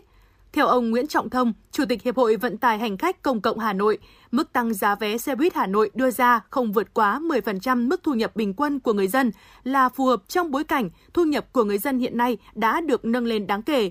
Việc tăng giá vé xe buýt nói riêng không phải là để doanh nghiệp có lãi bằng tiền mặt mà hướng đến lãi về xây dựng hệ thống phương tiện đi lại thuận lợi, an toàn và hạn chế những ảnh hưởng tới môi trường. Nhưng vận tải công cộng vì mục tiêu cái trật tự đô thị bằng cái sự đi lại, cái quỹ thời gian chi cho đó vì mục tiêu kiểm soát phương tiện cá nhân, vì mục tiêu kiểm soát khí thải, ô nhiễm môi trường, tránh rối loạn giao thông. Cho nên là thành phố phải có cái điều chỉnh giá vé để có cái quỹ để xây dựng cái hạ tầng để người dân tiếp cận được cái phương tiện công cộng một cách an toàn và đi nó được nhanh hơn. Ông Thông cho rằng nhiệm vụ trong thời gian tới của thành phố là cải thiện thời gian đi lại bằng xe buýt nhằm rút ngắn thời gian di chuyển của xe buýt, xây dựng phương án tách làn đường cho xe buýt và xây dựng hạ tầng cho người đi bộ, giao thông tiếp cận với các trạm bến xe buýt cần được quan tâm hơn nữa mới có thể khuyến khích người dân chuyển đổi từ phương tiện cá nhân sang sử dụng xe buýt, phương tiện giao thông công cộng nói chung.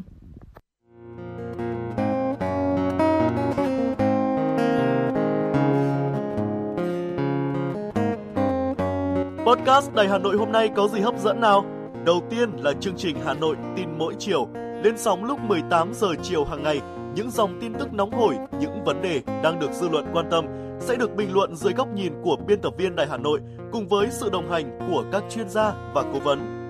Chưa hết, podcast Đài Hà Nội hôm nay còn có một chương trình khá ấn tượng mang tính chất đời sống giải trí mang tên Lưu Hương Blog Chiều. Lên sóng lúc 18 giờ 15 phút hàng ngày, biên tập viên Lưu Hương sẽ chia sẻ cùng quý vị và các bạn những câu chuyện nhỏ nhưng mang đầy ý nghĩa từ đời sống, những dòng tự sự và đặc biệt có cả những ca khúc do chính biên tập viên Lưu Hương thể hiện cùng với guitar. Bên cạnh đó, còn có chương trình Đọc truyện đêm khuya. Lên sóng lúc 22 giờ hàng ngày, những tác phẩm hay trong chương trình Đọc truyện đêm khuya sẽ là người bạn đồng hành cùng bạn đi qua những đêm dài phát hành trên 5 nền tảng app Hà Nội On, web Hà Nội Online.vn, Apple Podcast, Spotify, Google Podcast. Mời quý vị và các bạn đón nghe. Podcast Đài Hà Nội, nghe mọi nơi, khơi nguồn cảm xúc.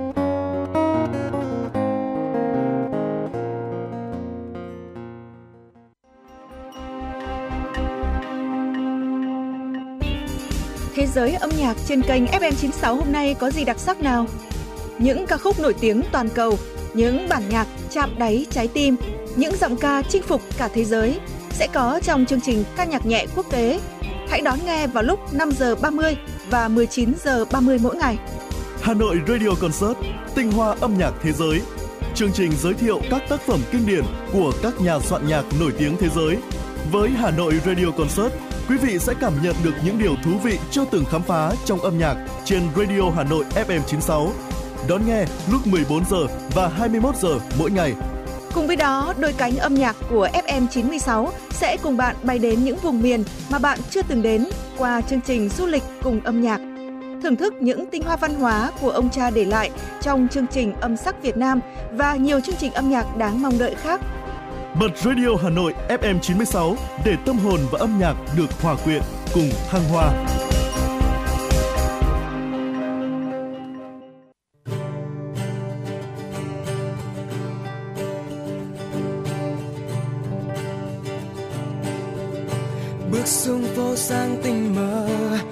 Dạo qua góc công viên, có bao điều mười người chào bình minh đang đến.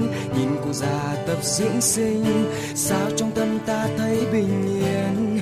Một hà nội rất thân quen, yeah. Mặt trời hồng rạng rỡ, phố xa bỗng nhiên càng đông hơn.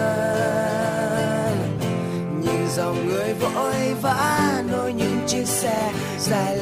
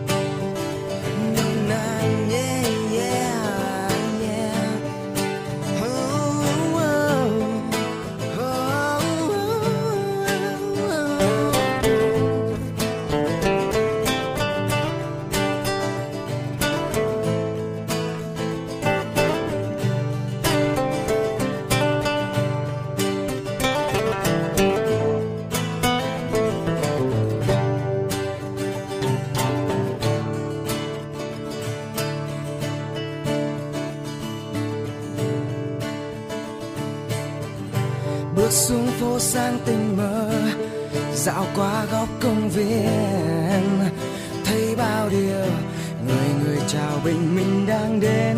Nhìn cụ già tập dưỡng sinh, sao trong tâm ta thấy bình yên? Một hà nội rất thân quen mặt trời hồng rạng rỡ, phố xa bỗng nhiên càng đông hơn. Nhìn dòng người vội vã, nối những chiếc xe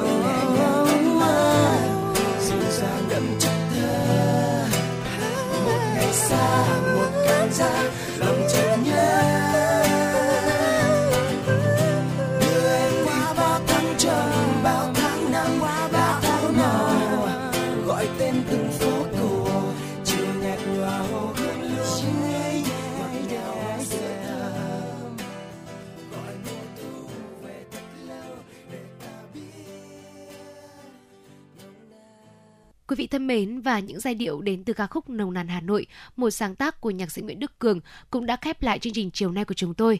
Nhưng chúng ta vẫn sẽ luôn được gặp lại nhau vào khung giờ này hàng ngày trên tần số FM 96 MHz của Đài Phát thanh và Truyền hình Hà Nội. Còn bây giờ, thân ái chào tạm biệt.